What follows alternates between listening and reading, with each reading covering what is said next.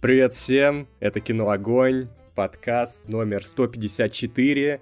И сегодня в студии не будет участников Кино Огонь. Вместо этого мы пригласили двух спортивных экспертов. Это Петр Мельников и Владимир Логинов. Привет. Э, Физкульт, привет. И двух тиктокеров. Это Екатерина Кузина. Привет. И, и, и я сам. Вот. И такой необычной командой мы сегодня будем говорить о большом искусстве. Ну, то есть мы, как обычно, обсудим короткие новости, основные новости. У нас будет трейлеры недели, э, комментарии недели, но потом мы поговорим вот о чем. Сегодня мы обсудим произведение Ивана Бунина «Темные аллеи». Мы поговорим про лабиринт Минотавра, про картину «Крик» Эдварда Мунка и обсудим Мак Макбета Вильяма Шекспира. Вот что мы сегодня будем делать. А, Владимир, помнишь, я тебе говорил закрыть дверь в параллельную вселенную? Дует. Ты, ты это сделал? Ну, Честно, как вот видишь, честно нет. сейчас скажи. Как видишь, нет, Петр, прорвался один А вот я казачок. заметил, я заметил. Ладно, это было концептуальное интро от э, нашего эксперта по э, альтернативным профессиям и художественным произведениям разных направлений э, МС Мокрого. Спасибо, МС. Это подкаст 154. Я думаю, можно дальше ничего не пояснять, просто начинать. Да, Ой, да. Да, а сразу-то мы да, начнем с новости, которая на самом деле будоражит многих, И- потому и она- что Бэтмена перенесли. Да, Бэтмена перенесли, но не туда, куда все могли подумать, его перенесли на день раньше. И выйдет он в России именно 2 марта. И вот я только радовался, что, ну вот пресс-показ будет 1 марта вроде как, и что будет два дня до выхода фильма в прокат, что там не нужно будет спешить с монтажом, еще чего-то. ну что ж, Бэтмен Нет, это приятно. Нет. Мы, во-первых, все ждем его. Ну, это, э, вообще, вообще удивительно, почему в среду вдруг? Ну, А я как- понял, ну, что то есть «Паука» такой, конечно, хорошо. бывал, но, но почему? Паука Ну, точно хорошо так же, как с Пауком, да. Тогда, да. Да. Ну, Видимо, так может, пора уже и в понедельник выпускать, что? А понедельник начинается в субботу. Может, надо еще откатить. Давайте завтра выпустим Бэтмена. Слушай, Во. они уже Я в целом выпустили... считаю тянуть... Они уже выпустили столько трейлеров, там каких-то ТВ-спотов, каких-то тизеров, так много, что Просто реально... сцены, да. Они уже очень хотят нам все показать. Реально, тянуть не стоит. Не, но тут реально, потому что, я не знаю, уже какие-то громадные интервью с Мэттом Ривзом, где он там объясняет, что будет, что не будет. Это прям какие-то 100-500 постеров. Я уже шкерюсь от информации от создателей даже. Да, Не то, что да. там. На самом деле, слушайте, вот это, это же гениальная схема. Однажды нужно так сделать, нужно выпускать столько трейлеров, чтобы в какой-то момент ты уже мог э, из них собрать пазл. Вот как, э, как ты собираешь пазл обычный, только тут тебе нужно скачать все трейлеры, залить в монтажку, порезать их и, и расставить в хронологическом порядке, попытаться понять, как выглядит фильм. Это будет фильм «Головоломка». Но Слушайте, надо Нолану написать. они, вероятно, не боятся, потому что фильм идет три часа. С одной стороны, я так понимаю, они очень боятся, и поэтому выпускают столько трейлеров и интервью и прочего, чтобы как-то разогреть трехчасовой фильм предварительно, чтобы человек не испугался идти туда. А с другой стороны, они и боятся его резать, все-таки три часа, и можно прям так вот жирненько отрезать оттуда Ну, куски. есть, есть, да. Что Но думаю, все у них будет хорошо. часов. На Бэтмена. Люди соскучились по Бэтмену, тем более новый Бэтмен со Да, Паттинсоном. А прошло всего, между прочим, меньше года с последнего появления Бэтмена в каком-либо виде, Не- между прочим. Не, ну слушай, Лига справедливости Снайдер Ката, при всем моем уважении, но мы все это видели. Да, там пересобрали все это, но это, во-первых, не сольный фильм про Бэтмена, а во-вторых, уже все-таки знакомо нам. Ну да, ну я к тому, что скучать-то особо не приходится, скорее это говорит о том, что интерес к этому персонажу не пропадает. Э, Что, Ага. что хорошо, что приятно. А, ну, поговорим еще о комиксах, и их количество вообще в подкастах говорит о том, что интерес к комиксам не пропадает. Вот такие очевидные вещи. Э, Немножко Все так. очевидных вещей Ну, зафиксировано. аналометр дернулся. Так, немножко придернулся сейчас. Э, Потому что вот сиквел Доктора Стрэнджа говорят в Марвеле, что это будет приключенческий боевик с элементами сверхъестественного. Уже не хоррор почему-то, да, уже не, не то, как заявляли нам изначально, что будет страшно. Это первый Очень хоррор. грустно. Марвел. Очень грустно. Э, ну вот, казалось, что вот сейчас, может быть, что-то будет наконец-то свеженькое, уникальное. Они вдруг дают заднюю, и ну, и, и просто сам факт того, что они называют Доктора Стрэнджа приключенческим боевиком с элементами сверхъестественного, с элементами фильм про мультивселенную, в которой возится маг, который зовет себе на помощь э, ведьму. Элементы Типа, сколько? 90% элементов? Ну, и странно вообще. Нет, вообще, конечно, странно, что они так официально объявляют жанр. Наверное, они просто хотели э, сказать, что не ждите хоррор, ребята. Извините, мы передумали. Да, ну, блин. Возможно. Все равно грустно от этой новости. Грустно. Или, или как в ТикТоке там вирусится, но здесь мы не можем такое говорить. Кстати, удивительно. А? Ведь тизер, который нам показали, ну вот все в нем было для того, чтобы вот этот фильм реально был более такого серьезного и темного тона. Но, судя по всему, конечно, не, ну, будет все стандартно. Серьезный темный тон все ждать не приходится, конечно. А, а самое интересное, не, ну, что этот трейлер не был похож на приключенческий боевик с элементами сверхъестественного. Да, да. Но я, я уверен, что Сэм Рэйми-то все равно как бы впихнул хоть там пару минут какой-нибудь э, пугалочки, он впихнул, как там, Слушайте, я прям... Человеке-пауке. Я, я уже заранее хочу, я прошу, э, давайте вводить хэштег э, «Дайте народу Рэйми Кат». Рэйми Кат этого фильма, тем более, что известно, что он есть, его все-таки кому-то показывали. Почему бы на Disney Plus не пульнуть обе версии, например, а там уже кому как больше нравится. Но... Можно еще и там 18 плюс успеть матюки продублировать, кровь добавить. Ребят, вы слишком куда-то это. Это не метод Диснея, забудьте, такого никогда не будет.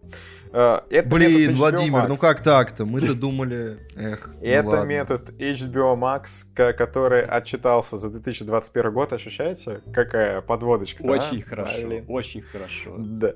И Невероятно. в итоге этот год, когда был гибридный прокат, что выпускали одновременно и на HBO Max, и в кинотеатрах, стал нерекордным, что очень всех удивило, потому что вообще гибридный прокат был направлен на то, что HBO Max мощно наберет подписчиков, их все это заинтересует, денег будет много, и то, что они потеряют из-за такого проката в кинотеатрах, потому что ну, фильмы, как та же Дюна, Матрица, они не добрали в кинотеатрах именно из-за релиза на HBO Max, вот новые подписчики все это перекроют, а на самом-то деле, ну там прибавилось где-то 13 миллионов, около того, но это, короче, нерекордные, нерекордные показатели для HBO Max, и вроде как инвесторы разочарованы этими результатами. Ну, да, ладно.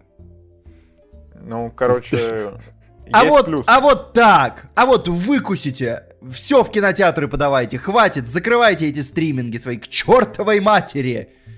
А на самом деле я что-то не понимаю, что они возмущаются, потому что они выложили вот эту свою статистику с 2018 года, и у них, а, ну вот на протяжении четырех лет рост был там, ну, 2 миллиона, потом 6 миллионов. И сейчас эта цифра, получается, ну, больше, чем в два раза выросла за 2020. И они чем-то недовольны. Ну, я понимаю, что, конечно, все это измеряется в деньгах, да, и в перспективах. Видимо, они рассчитывали на одну сумму, а получили другую. Ну, как бы, ребята, ну зачем? Ну, не надо пытаться прыгнуть выше головы. Так же работает и в бизнесе тоже. Понятное дело, что все а, хотят миллиарды миллиардов, миллиардов денег, но это же так не работает. Дело, в наше дело даже, наверное, не в этом. Дело даже, наверное, не в этом, скорее всего, а в том, что они проигрывают конкурентную борьбу другим стримингам. Я думаю, в этом проблема. То есть одно дело, что они относительно себя там подросли, другое дело, что другие стриминги, несмотря на там э, не такой масштабный гибридный прокат, как у, у HBO и Warner, а другие стриминги показывали там условно схожие цифры или не сильно отстающие. Но... Из-за чего получается, что HBO с, скосил себе сборы в кинотеатрах, но они не дорвались до уровня, до которого рассчитывали дорваться, там, возглавить или там на первой строчке вырваться среди стримингов по подписчикам. Ну да, что напоминаю, что у Disney Plus больше 100 миллионов подписчиков, а они не дропают э, одновременно в кинотеатрах и в своем сервисе Ну не все, фильма. не все, не все. Были, были такие премьеры. Там «Душа». Ну вот Pixar, да, плюс Черная вдова был. Но вот сейчас Хотя у них сейчас, сейчас будет «Я краснею», да? Ну ладно. Да. Ну, но они, они то так, то так. То есть многие большие премьеры они не дропали. То, то есть если бы Дисней условно э, премьеры калибра Дюны свои там э, ну, дропал, да. вроде Чел- там, Человека-паука, если бы они например, дропнули да. на стриминг, ну у них бы, конечно, ухнули подписки. Ну, тут знаете, да. И мемы были бы в лучшем качестве. Надо еще помнить, что какой контент выпускает HBO, HBO Max. То есть фильмы вроде Дюны, э, там, не знаю, довода, что еще туда попадал, матрицы. По большому счету, это же э, по меркам э, большого кино, э, это по- уже почти артхаус. Ну, нет, Дюна массовое кино, не надо тут. Ну, в сравнении... Ну нет, слушай, при прошлой, прошлая фантастика Вильнева застрелилась в прокате, поэтому как бы не, не такое уж массовое. Ладно, Мат Матрица 4 тоже массовое кино, это вообще не, не артхаус. Э, Матрица 4 массовая, да. Да, но это все еще авторский фильм. Авторский фильм, как и вот эти все фильмы, это, так, это большие авторские работы, и поэтому на них, может быть, меньше людей и идет, как это обычно и бывает. Как обычно у Warner это и было, там, когда они выпускали «Безумного Макса», да, то есть тоже эпическое большое кино, но, опять же, оно не собирает, хотя это и интересная тоже авторская работа. Ну, то есть у, у Warner всегда была вот эта тема, поэтому я вижу здесь логику как раз в том, что они собирают меньше людей у экранов телеков. Ну, не знаю, у них есть свои флагманы, опять-таки вот эти реюнионы, на, на которые они подсели, там и сериалы для HBO Max эксклюзивно выпускаются. Да? Так что, ну ладно. В общем, это была минутка аналитики. Э, пойдем дальше. Короче, долой гибридный прокат даешь человеческие премьеры в кино. Вот так. Угу. Да, да. Тут ну, новость, которая взорвала инфополе, что Джейсон Мамо снимется в десятом форсаже, и сразу шутки полились про то, что там Он обязательно где-то ну, что он в семье, что съемки будут под водой, небось, там вот Ну, короче, да. Э, на самом деле... Ну, главный вопрос другой, побреется ли он на лысо. Ну, он может надеть шапочку. Или они решили... Для душа. Для бассейна. То есть тут вопрос просто, кто будет действовать на сопротивление? Э, Актер будет играть на сопротивление лысым или франшиза будет действовать на сопротивление и возьмет кого-то с роскошной шевелюрой? Ну, э, э, обычно... Вот это у Мамо... Ладно, давай. Обычно у злодеев э, есть волосы. А, блин, а, вот у Стэтхэма не было волос, но он в итоге стал положительным персонажем. У Шарли Стерон были самые длинные волосы, она была такой самой отъявленной злодейкой. Значит, Мамоа будет самым злым злодеем этой франшизы. Ой, ух. Как казалось бы, куда? Аналитика. Как говорится, я на самом деле сперва, когда увидел... Злодей. когда увидел новость, я подумал, что, может быть, это будет эм, просто замена на место скалы. Наверняка же в сценарии так или иначе скале до последнего отводили какую-то функцию. И такие, и типа, никто не заметил. Казалось, что... Э, и мне казалось, что нет, что им понадобится кто-то, кто просто исполнит эту функцию. Вот, но они, видимо, не пойдут по этому пути. Ну, не то чтобы сильно интересно, если честно. Я не знаю, ты фанат вроде, Петр. Вот скажи, как тебе, тебе нравится? Да, я в восторге. А, ну я жду, вот, я с нетерпением жду, когда я посмотрю девятую часть. Она должна вот скоро выйти, да? А, она уже все, уже до, доступна на стриминге, кстати, на, на HBO Max, кстати говоря. Не, я на стримингах, я на стримингах не смотрю, я в кинотеатре посмотрю. А, ну все, Петр, ну жди, как, как перевыпустят, я думаю, сейчас обязательно. Хорошо. Делать Дюну, тут была новость, что Дюну сейчас в IMAX его будут опять катать, так что ты на Дюну сходишь, а там а. на Форсаж тоже в IMAX. У ну, Мамоука, конечно, с женой разводится, форсаж идет, вообще куда-то у него все не туда идет, по-моему. Ну ладно. Жизнь под откос пошла. Да, Ну, да. такая- Не, а слушай, А. но это, это на самом деле в этом же есть логика, да? То есть, получается, он лишился семьи, и тут Вин Дизель такой, братан. Да. Есть ты знаешь, куда семья. обратиться всегда. А В может, там был- Голливуде для тебя и для любого желающего актера категории А всегда есть семья. А вдруг там было в контракте условие, что типа семья может быть только одна, Джейсон, и тебе сейчас нужно выбрать. Ой, я хочу мем.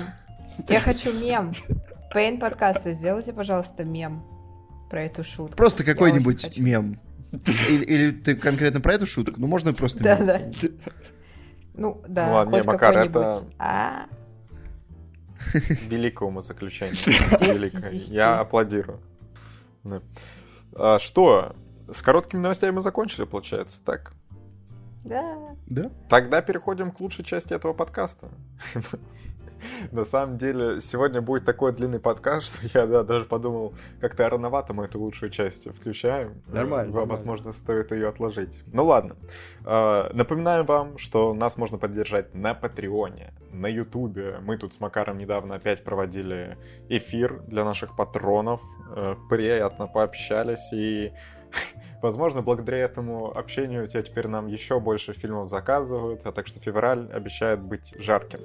Но и давайте отдельно выделим людей, которые нам донатят от 5 долларов и выше. А это Степан Сидоров, Андрей М, еще раз Андрей М, Стася Абраменкова, Джулиан, Артем Хачатурян, Дмитрий Степанцов, Никита Волдык-Попков, Аль, Евгений Василенко, Гоша, Михаил Иванов, Зомбизо, Мария Ларионова, Хоп-Хоп-Хоп, Воу-Воу-Воу, Галина Зайцева, Вселенная расширена, Дед, Джейн До, Даша, Владислав Самородов, Петр Квасников, Ксения Львовска, Макар опять лучше, Ника Хвостик, Лина Абрамова, Антон Котвицкий Екатерина Савченко, Андрей М. Третий раз, Алексей, Анна Луценко, Дмитрий Редковолосов, Света Гонина, Максилян Калиберов, Лера Московченко. Ребята, сходимся. София Ярви, Данилсон Денис из Дома Губницких, PH, Данилу Рейра. Ребята, расходимся. Любовь, Лена Максимович, Анастасия Соловьева, Министерство культуры, где деньги Мельников, Юрий Майборда, Андрей Писсов, Клоус, Намиле, Артем Гвоздецкий, Молчу как Гослинг, Алиса Скайуокер, Димон 12321, Дайте Адаму Драйверу Оскар, Богдан Попов, Анастасия Алиева, Дмитрий Гепаян, Макар Волин из-за козырьков, Никодим, Алексей Никитенко, Грокс 999, Лера Каль, Лиса Лиса, Лихолуэй, Мария Добрякова, Солохин Алексей, Саня, Ольга Блащук и Елена Манкуш. Спасибо, ребята, большое. Спасибо, ребята. Сильно, сильно. Ребята сходимся, ребята расходимся сильно. Так это уже да- давно. Не, на, на самом деле, э, Андрей М.К., конечно, про, просто безумен. Безумен. Ну, Макар, мне тут Ну, нам напомнили, нравится. что тебе не Нам всё нравятся нравится. острые козырьки. Ну помнишь, мы обсуждали. Это ж при тебе было. Да, да. Да, но я просто уже простила тебя за это, а сейчас мне напомнили. И я снова ты снова проникаюсь уволен. негативными чувствами. Э, да. Кать, Уволен. я не хочу ограничивать тебя в выборе чувств. Если ты хочешь ненавидеть меня, то дерзай. Я буду Ну ладно, ждать. все, не испытываю. Не испытываю, все, все, все, не надо. Самопожертвование от Макара. Ладно, что к основным новостям переходим. Их не так много. Мы сегодня на новостях долго не останавливаемся, не останавливаем ва- наше внимание, ваше внимание, потому что много фильмов, много. Поэтому погнали, ребята. Петр, какая у нас новость. первая основная новость? Э, Джеймс Ганн сказал, что Стражи Галактики 3 это будет последний раз, когда люди увидят эту команду. Оу. Ну ладно. Еще сказал, что это очень масштабный, мрачный э, фильм, не похожий на то, каким его могут себе представлять зрители. Но, как мы понимаем, это до момента, когда Дисней посмотрит и решит, что нет, это будет приключенческий боевик с элементами сверхъестественного. И, и это, это последний раз, когда вы увидите эту команду э, в этой фазе Марвел. Это- это- Да-да-да. Опять-таки, я думаю, что Джеймс Ганн хайпует, и вот он, ну такая формулировка, это будет последний раз, когда люди увидят эту команду. Возможно, в следующий раз они увидят другую команду, что к ним прибавится еще один член, но это новая команда. Или кто-то Да, погибнет. да. Либо кто-то уйдет, ну да, один, а остальные продолжат. Либо э, люди, увидевшие этот фильм, э, станут не просто людьми, а сверхлюдьми. И тогда люди уже не люди увидят следующие приключения. А возможно, Ну, то есть вариантов след- много. Да, возможно, в следующий раз мы ее не увидим, мы почувствуем эту команду. Ну, технологии будут э, улучшены. Да. Или это будет ради... ощущать. или это будет радиоспектакль. Ну, короче, вариантов много. Да, а Нет, ну возможно, он вообще- просто накидывает и вообще за этим ничего не стоит. Вообще, э, кстати, судя по его цитатам, э, может быть, он, конечно, и хайпует, но говорит он вроде как про завершение, ну, про завершение истории всех персонажей. Ну ладно. Непонятно. А, ну да, Непонятно. но вот тут говорят, что для него главное сделать достойную концовку трилогии, но, как мы знаем, а, после достойной концовки трилогии еще одна трилогия может быть запланирована. Но, как мы знаем, Вот, если... достойная концовка трилогии — это отсутствие ее, по большому счету.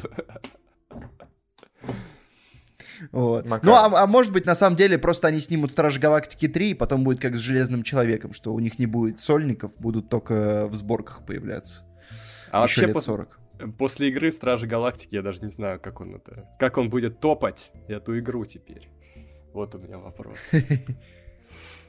Да, кстати, ведь, по- по-моему, что-то я где-то слышал, что злодей из игры должен появиться и в экранизации, что они эту ветку тоже берегли. Так А там, что- кстати, там не только злодеи, а некоторые положительные персонажи, я видел, перетекли. Да, Макар, ты там по- поделись, где дисочку, нам надо будет тоже. Ты- за- а ты за прошел грань прочувствовать, Киберпанк? да. Да не прошел я Ну, ничего. как пройдешь киберпанк, пройдешь контрол, вот тогда я буду считать, что...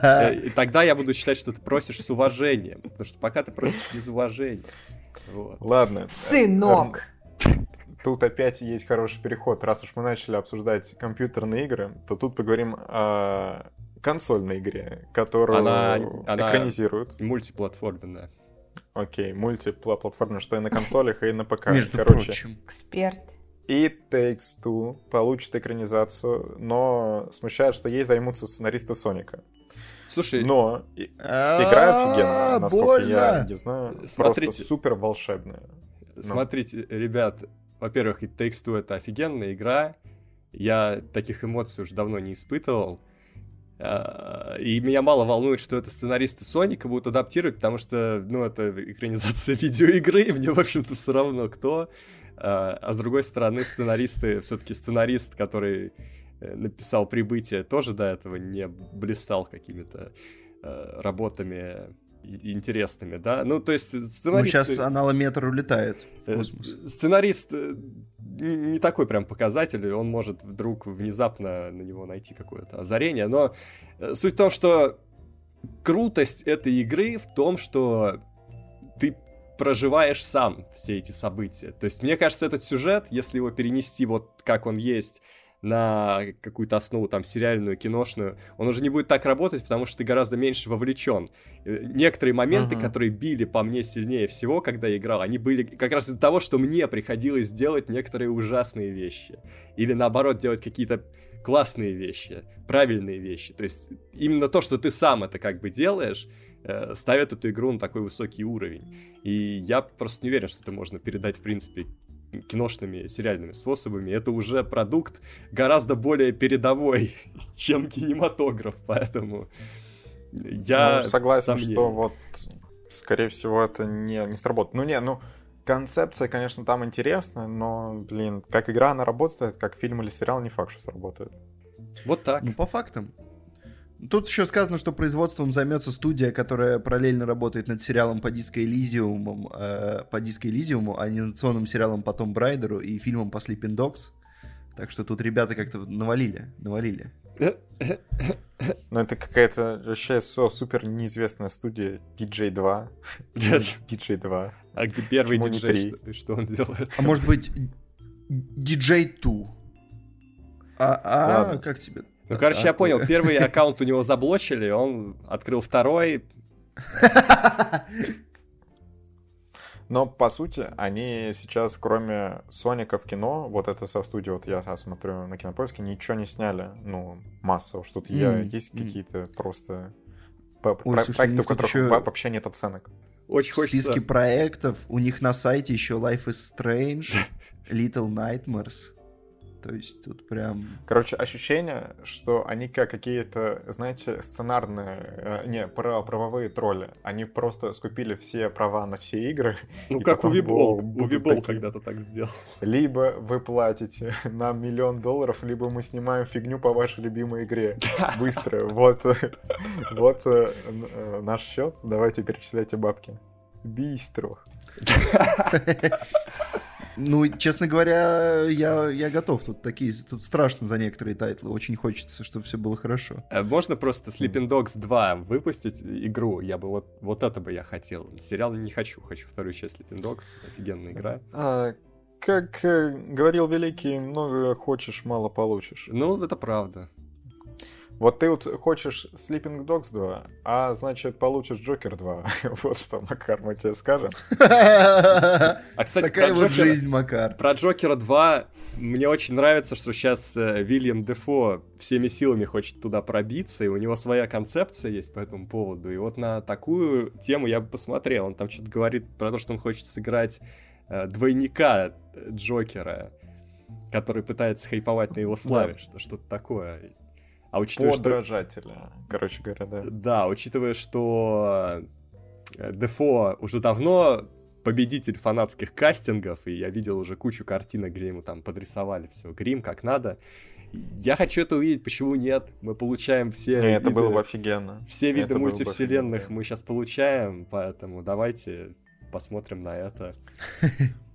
Короче, Нет, было бы классно, но сама идея сиквела Джокера, ну, я, я тогда говорил, я сейчас не понимаю, зачем это. Не, что если, вообще ну они да. собираются там если у них есть идея хорошая, то почему нет? Я думаю, их идея поднять бабла. А, Да, это- идея неплохая, не честно. было. Честно, идея ничего. ну но... все, что все, что им нужно, посмотреть еще пару фильмов Мартина Скорсезе, ну, какие-то другие, и сделать сик- сиквел Джокера. Что там есть? Славные парни, эпоха невинности. Как... Попробуем сконнектить как-то. Если это будет в стиле славных парней, я, ну, как бы, все, я плачу любые деньги. Ладно, купили. Или это отступ- Слушайте, Остров Проклятых, он же в конце в психушке. А? Или отступники. Они там будут, как Деймон и Ди Каприо такие. А, он будет устранять собственного э, подражателя. Да. Ребята, знаете, что Красиво. я предлагаю? Я предлагаю озвучить новости. Новость состоит в том, что... а, отмечу, что это слухи, источник ненадежный. Но по слухам, вроде как, что съемки Джокера должны стартовать уже в следующем году. Тут Филлипс вернется в кресло режиссера, Феникс, соответственно, к своей роли. И дай бог в 2024 Свет увидит новую часть. Это получается сколько пройдет после первого Джокера? Он в, 2002, в 2019 5 лет, короче. Плюс-минус. Короче, ребята, пишите в комментариях, давайте поразгоняем, какие два фильма Скорсезе должны лечь в основу Джокера 2. И как сюжет будет развиваться, пишите, вместе покекаем. Не, вот Остров Проклятых э, плюс Отступники фаворит. Славные парни сюда сложно всунуть с Джокером, а вот это вообще А нормально. если Волк-стрит и Молчание? Волк с Уолл-стрит. Ну, это, это я не знаю, это нужно, конечно, обладать фантазией. Я такой не обладаю. Ладно, э, давайте тогда переходить к трейлерам недели. Тут, э, ну, они не совсем недели, на самом деле, там трейлеры по последних двух недель. Э, Начнем с Лунного рыцаря, ко- который по- появился трейлер еще там в середине января. Очень все это интересно. Оскар Айзек в главной роли. И интересно, в целом, что вы знаете, это сериал, который на Disney Plus будет выходить. И по трейлеру уже видно тон вот очень темный, Разве? мрачный. По-моему, там Ну. Айзек какой-то комичный. Не, кстати, он мне не показался комичным вообще. Не, ну знаю, тут кто-то у него есть коми- один комичный. кек. Вот игрыш у него какой-то. Не знаю. Ну, ну, Э, я брака не увидел почувствовал. только один кек. Я увидел, что это какой-то как будто по второму разу заваренный чайный пакетик. Вот, вот это увиденное здесь. А где в Ты что первый ты раз имеешь против за- заваренных чайных пакетиков? Ну дважды? хорошо по М? четвертому разу. Так, погоди, Согласен. так где в, в первые разы его Тогда заваривали? очень. Ну слушай, эту историю уже заваривали, постоянно ее заваривают. Не знаю. Какой-то интересно. а- а- аутсайдер вдруг обретает способность, безумный злодей. Что-то как-то вот, вот сейчас меня прям как-то триггернуло, я подумал, опять. А. Не, ну погоди, но тут еще что на самом деле этот чел не контролирует, и вроде как, насколько я понимаю, э, его вот это альтер-эго, другая личность, что не то чтобы положительный персонаж. Тогда это апгрейд. Ну вот. Ну и хорошо, ну вот. Опять. вы не- а. Ладно, а, еще на канале Дел Диснея они прям очень хорошо кекнули, выложили, где Оскар Айзек вместе с актером, который играет злодея, Итан Хоук. а, да, с- смотрят этот трейлер и да- дают кекную реакцию. Ну, у тебя типа это как, как бы кек на все реакции в интернете. А я люблю, когда кто-то кекает над реакциями на трейлеры. Так что... Давайте, давайте смотреть ролики кино Огонь и записывать, как мы их смотрим и кекаем. О, Макар, это контент для ТикТока, для нашего. Все, я вижу, все. Погнали. Блин, слушайте, реакции, разбитые на кучу там видосов в ТикТоке, мне кажется, это невероятно прогрессивный уровень. Это просто вот мозг светится уже, ну, практически так, что в космос. А потом посмотрим есть- на реакцию, как мы реагируем на, сва- на видосы кино Огонь. О, Это же- Ребята, это вечный двигатель контента. Мы богаты. Ладно, ребята, вы, конечно, по сравнению с прошлым подкастом пар- продвинулись. Мозг стал светиться ярче. Я все понял. Э. Это вечное сияние чистого разума.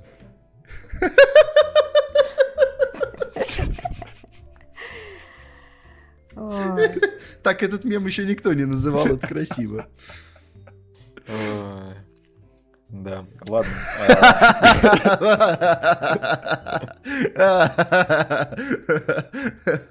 О, да, мне нравится, как Владимир себя чувствует в этом подкасте. Так, я пытаюсь, ребята, какую-то подводку к этому ко всем придумать, но вы, конечно, меня ставите в неудобное положение. Ну, Какой ты, ты, сериал очи- ты очистился светится? просто. Ладно, ребята, какой сериал светится-то так же, как ваши мозги? Ну, ну, Это то- сериал... в- А, я хотел сказать точно не «Властелину Воланд, колец». который мы сейчас обсудим. Не Ну нет, это фильм, да, это сериал по «Властелину колец» на миллиард долларов, Нап- напоминаю, который начнут выпускать со 2 сентября. По- Появилась наконец дата, и тизер, ну, тизер-то такой, который на самом деле скорее анонсирует э, слюну из э, рта фанатов и дату, соответственно. Но тизер ничего из э, кадров сериала нам не показывает, а показывает Да. только вот э, как, как красиво выводятся буковки, которые, со- соответственно, название сериала знаменуют, что, не, не знаю, кольца власти будут ну, называться, наверное, так э, в э, русском переводе. Да. Ну, они классно заморочились, многие за это их э, полюбили, что они сделали все вживую, без компьютерной графики. И действительно классно, э, но другой вопрос, что все равно так или иначе получается, что то, как делали тизер, интереснее, чем тизер. С другой стороны, если то, как делали тизер, интереснее, чем тизер, то, по сути, это тизер. То есть это два Тизер тизера тизера. сразу. А, Ну, то есть графон. функцию тизера выполняет, выполняет. Это тизер Так. в квадрате. А смотрите, а то, что мы тизернули, тизер тизера, это является тизером внутри тизера Это- внутри тизера? Это, это я скажу тебе, что это тизерверс. Не, Всё. коллеги, коллеги, тяжело. Тяжело.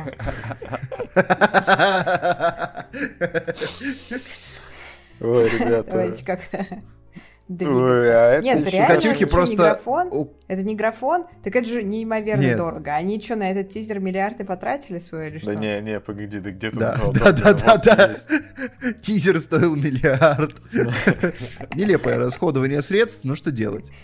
Нет, ну просто есть графика-то намного дешевле. Графика не, дешевле стоит, чем вот это все снимать. Смотрите, нет, в Екатерине посмотри. по чуть-чуть, по чуть-чуть просыпается продюсер Марвел. По чуть-чуть, по чуть-чуть. И Кевин Файги поднимает голову. Не, кстати, вообще это не- неправда. Графон дико дорогой.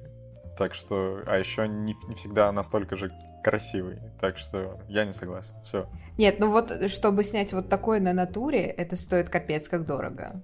Ну, типа, Да. графика реально было бы дешевле. Ну, это Ну, как кстати- с самолетом. Это как с самолетом в доводе, когда Нолан сказал, что им тупо было дешевле разбить самолет, чем нарисовать э, разбитый самолет. Вот, вот. Катюх, Ну вот это не та есть ситуация, видео, мне как кажется. э, видео, как это со- создавали, это не выглядит супер дорого, я тебе скажу. А, а деньги они там прописали, что почем? Ну нет, конечно. Ты, ты когда-нибудь я видел уже, чтобы писали, ну, сколько денег за тизер отвалили? Я вот Сейчас я им, сейчас я им сама напишу, узнаю сколько. Всё, Нет, просто давай. интересно. Давайте. В следующем Воланда. подкасте Екатерина вернется с информацией по стоимости. Слушайте, это реально, это реально как титр в, конце фильмов Марвел. Да, да, Екатерина да. вернется в следующем подкасте. 155. А, кстати, ну да, ну вот, а вот- Prime видео. Сейчас я найду их почту и просто напишу им. А вот это все, чего? вот это все реально, то есть, понимаете, вот Катюха говорила, что ну не люблю я эти комиксы, эти Марвел, так себе. А на самом деле это просто спящий агент был все это время. То есть сейчас там рж- ржавый 15 и все, и типа до графика дешевле, и пошло. Ладно, ребята, Да. тизер Воланда. Вот Что можете сказать? как обычно, когда показывают трейлер отечественного кинопроизведения, ну что понятно, ничего не понятно. Ну, темно. Я- Ну я мне понятно одно. Мне понятно одно. сказать. Мгм. Очень, хоро- очень хорошо выглядит. Очень хорошо выглядит. Выглядит, я, да. я прям, я Выглядит посмотрел, потрясно. Я посмотрел и думаю, «М, м». там был более-менее один кадр, который меня смутил. А, потому что, ну, Цыганов в роли мастера, это классно. Я не уверен, мне А, не- мне не, Снегирь понравилось в роли... почему-то, не знаю. А, ну, ты уволен. Вот, э, собственно, на этом э, подкаст окончен. У кого-то еще есть какие-то претензии к трейлеру Волна? Давайте сразу их озвучим. Ну, Блин, тут Уволен! Уволен, Владимир! Понял я тебя, уволен! Тут Джокер классный. Джокер классный. Джокер, Джокер очень хорош, Это да. трейлер Кич. Я слышал, это Да. трейлер Кич. Стопудово. да, У меня есть одна вот, короче, как- только не Где, называли. Давай. где Парфенов? Кстати, ты уволена. Я хочу, чтобы Парфенов играл Воланда. А, может, он будет играть подражателя? Еще, еще до того. Петр, а, а ты, а ты фанат Мастера и Маргариты, да, или как? Не, не, не особо. Я читал очень давно, я не очень хорошо помню. Я смотрел сериал, тоже не очень хорошо помню. Я не небольшой фанат Мастера и Маргариты. Вот, поэтому, наверное, мне будет полегче. Я вот единственное, что я не понял из трейлера, ну, то есть, мне понравилось, как выглядит Цыганов, э, как выглядит визуал, мне тоже нравится. Это дорого-богато и похоже на э, серебряные коньки по стилю, поэтому как ну, а, а как мне могло не понравиться? Воланд вроде неплохой, вот кроме последнего кадра, когда он там смеется, что-то я подумал, что это как-то немножко немножко too much. Ну, может быть, в, в контексте фильма будет получше. Вот, когда он просто там, когда его просто показывали, было хорошо. Единственное, просто чего я не понимаю, а, это в итоге мастер и Маргарита, или это что-то, или это какой-то коктейль на основе мастера и Маргариты. слушай, Потому я Не, как не, будто не, намекают это не на это. мастер и Маргарита. А слушай, Это как- Они как будто намекают на это в трейлере, да, э, но при этом они показали столько, что возникло ощущение, что, ну, это просто сцены мастера и Маргариты. Ничего выбивающегося за эти пределы не было. а я вообще не совсем понял, Цыганов это мастер или это Булгаков? Это мастер-булгаков, как в Великом Гэтсби, понимаешь? Э, Это- Кстати, насколько я вот сейчас читаю комментарии, к сожалению, на YouTube ведь тебя теперь не оценить по лайкам, дизлайкам, на- насколько людям понравилось. Ну вот, э, людям как-то то, что это именно про произведение Булгакова экранизация, вот как, э, как экранизация им не очень нравится, как отдельно по произведению. Ну, а когда людям под э, трейлером российского фильма что-то нравилось вообще? Не, я ну, так бывали, бывали случаи. ну, а что? Я так понимаю, что Диля еще не продублировали, поэтому в трейлере у него нету э, сцен, где он говорит. Хм. Кстати, вот Ну, а может, просто я- загад- загадку держит. я тут А, а там поймал будет голос какой-нибудь такой, э, я не знаю, чей, какой-нибудь высокий. Голос Паттинсона. Голос Паттинсона, да, чтобы за- за- зациклить вселенную. Короче, поймал стоп-кадр, где Воланд улыбается, знаете, ну вот закрыть лицо — это улыбка Макара. Я вам отвечаю, это Макар.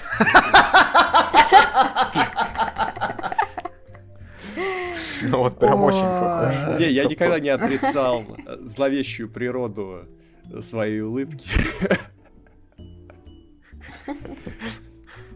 Ну, ну. Мне еще в школе говорили. Макар, так может ты продублируешь? Может ты продублируешь? Какие у него есть коронные слова? Давайте я их произнесу. Кто-нибудь наложит. Есть, есть у Воланда какие-то прям вот э, коронные фразы?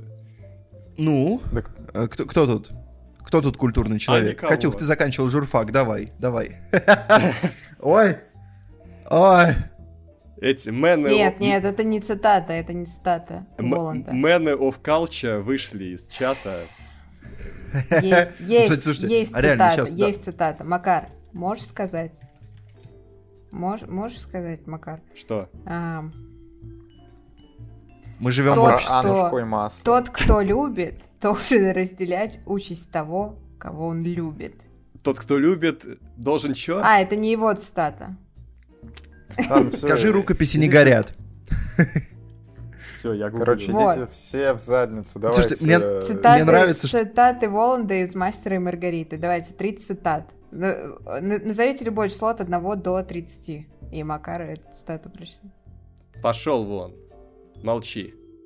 А, вот, ну вот это известная цитата, да.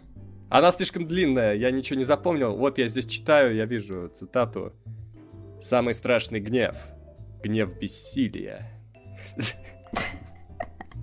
Э, Ну ладно, что ж, погнали дальше, что ли? Комментарий недели. На самом деле вопрос похожий на многое из того, что, на что мы уже отвечали, чуть-чуть с другим направлением, но тем не менее. Но э, просто других вопросов не было. Ребята, задавайте вопросы активнее.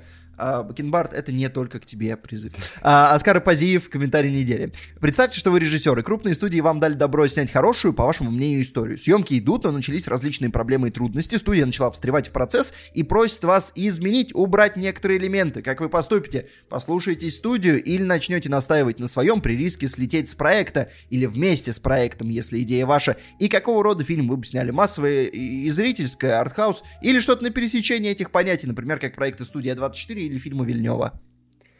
Я не уверен, Ну шо?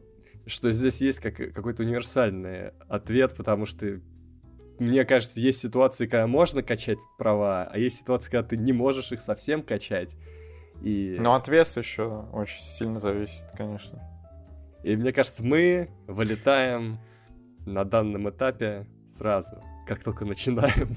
Да, да, да. Ну, на самом деле, тут просто зависит от того, твоя эта история, не твоя. То есть, если ты чужой сценарий экранизируешь, то по большому счету и качать права, ну, то есть продюсеры тебе сказали, вот история, снимай. Ну, тут нет смысла качать права. Если это именно твоя история, которую ты сам написал, сам придумал, и она тебе кажется важной, мне кажется, надо бороться до конца, если ты считаешь, что это важный момент. То есть, ну, и дальше оценивать риски. Принципиально ли там снимать имя из титров, увольняться, рисковать карьерой, условно, чтобы защитить какую-то конкретную сцену, или ее можно как-то заменить, подлатать. А, Если понимаешь, что принципиально, ну, все, значит, надо перейти до конца и потом спать на улице в коробке. Вот. План от Петра готов. Да, ну тут, Да. да. Коробку готов предоставить. А, да, все, я, я согласен. А24, Да, и- это, это наш формат. Мы работаем в этом формате. Ну, я, я, я бы, на самом деле, и массовое зрительское с удовольствием снял. Гораздо да. с большим удовольствием, чем артхаус. Никто ничего не, не поймет, еще и сами ничего не поймем, и вообще. Да, согласен. Сегодня, кстати, Вот то будет дело проект, сегодня будет да? проект А24, Ну, кстати, вот что да. интересно. Да, да, да. Они там со своими проектами уже доколебали. Это- популярное мнение от э, кинообзорщика Владимира я бы- Тизер обсуждения на фильм А24, короче. Не, не- недостаточно, я хочу, чтобы меня еще поколебали, потому что, честно говоря, последние два года очень слабые колебания шли оттуда. Не, ну погоди, мы со- совсем не- недавно легенду о Зеленом рыцаре Ну, смотрели. я и говорю, Потом слабые последняя колебания. капля была. А, ну, Ну- ты имеешь в виду, что слабые фильмы. Да, не хватает, не Ну, хватает. Вот я, вот я и говорю, что-то как-то Ну ладно. Ну ладно. А с чего ладно. мы начнем сегодня говорить? О чем мы хотим поговорить? В первую очередь. А, о фильме с Патреона. О чем мы хотим в первую очередь поговорить? Э, хорошо. И у нас идет связочка, связочка фи фильмов Дель Торо, получается. Что фильм с Патреона, потом фи фильм Дель Торо, а потом пойдем так чик-пык, чик-пык, туда-сюда. Верно, верно. Значит, обсуждаем «Лабиринт Фавна», э, фильм... Да, который нам заказал Андрей М. Да, фильм, который э, очень плотно ассоциируется с Дель Торо, возможно, это до сих пор... Во всяком случае, я его воспринимаю, хотя не, не мой самый любимый фильм, но по ощущениям это как будто бы его опус магнум все еще. Ну, Во мне кажется, Хеллбой, наверное. Ну, Хеллбой это все-таки... Не, не, не. Это... Ну, нет. Такое, типа, развлекательное массовое кино, а если говорить о нем как о...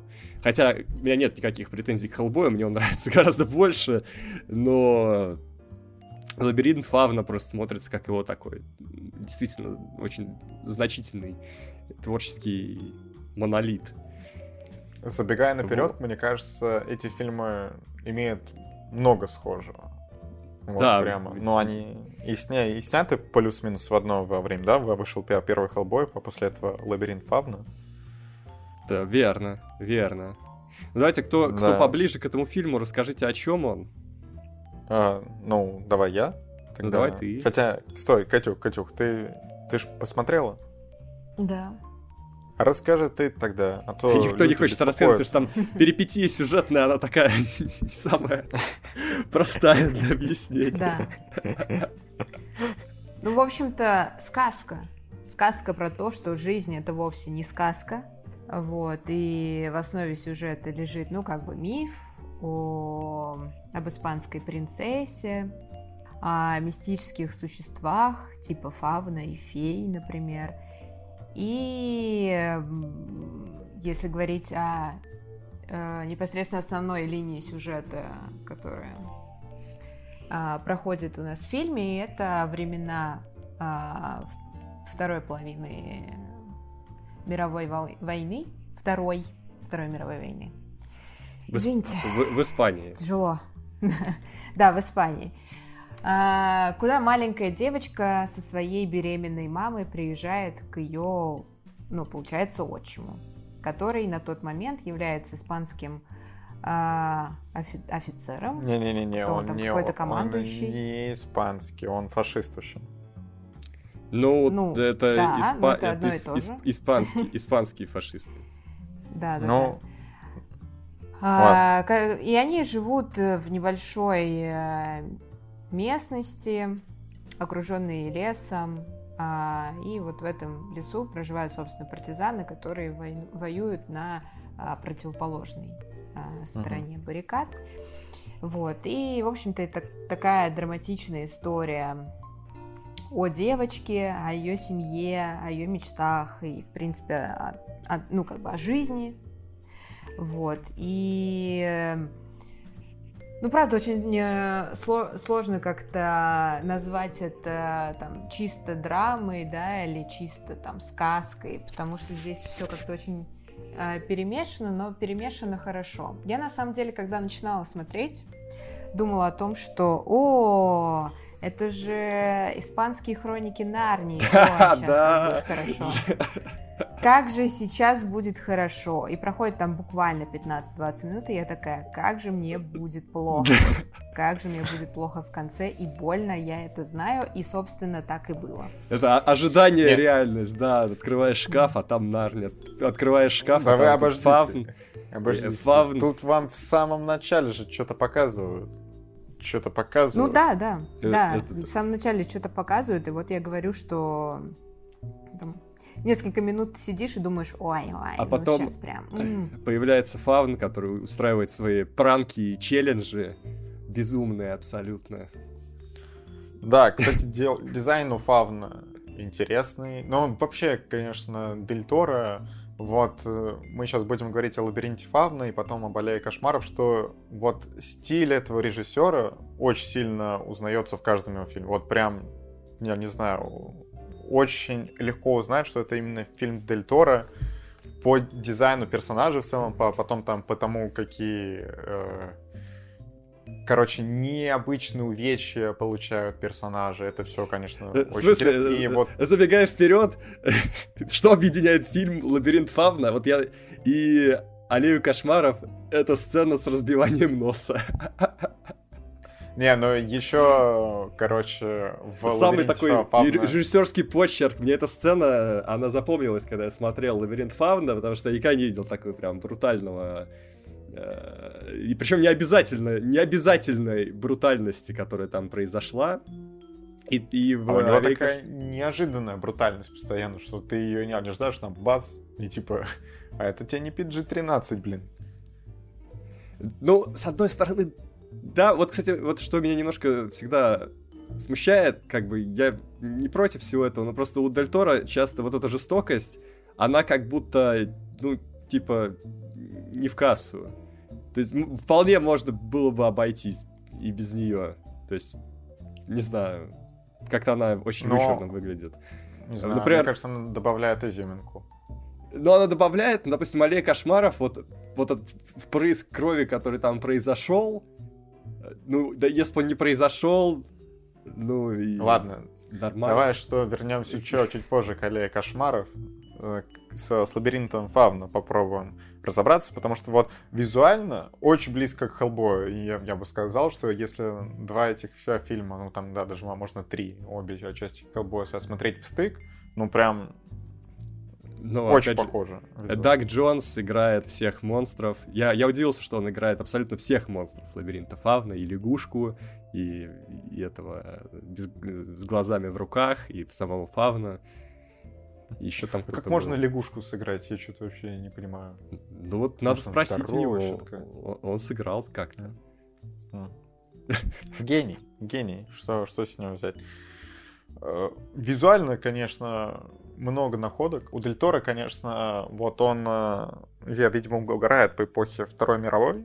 Но это мы уже, ла- ладно, на, самом деле, не, не по этим проектам, а можно сказать, а в целом. И вот что в «Аллее кошмаров», что в «Лаб- лабиринте Фафавна, опять-таки Вторая Так а мировая. даже в Хеллбое, слушай, И Хеллбое, тоже да, и в начинается Хеллбое с тоже. этого. Да, да, ну, в общем, что это все так узнается. И в целом мне, мне было интересно за этой историей смотреть, что она, конечно, местами не супер изобретательна, не могу сказать, что сюжет прям офигительный. Но за этим очень интересно смотреть. И я не могу сказать, что фильм как-то устарел, он там какого 2006 года, да? Так он, Да. потому что на Да. практических эффектах сделан, скорее всего, поэтому он до сих пор смотрится люто.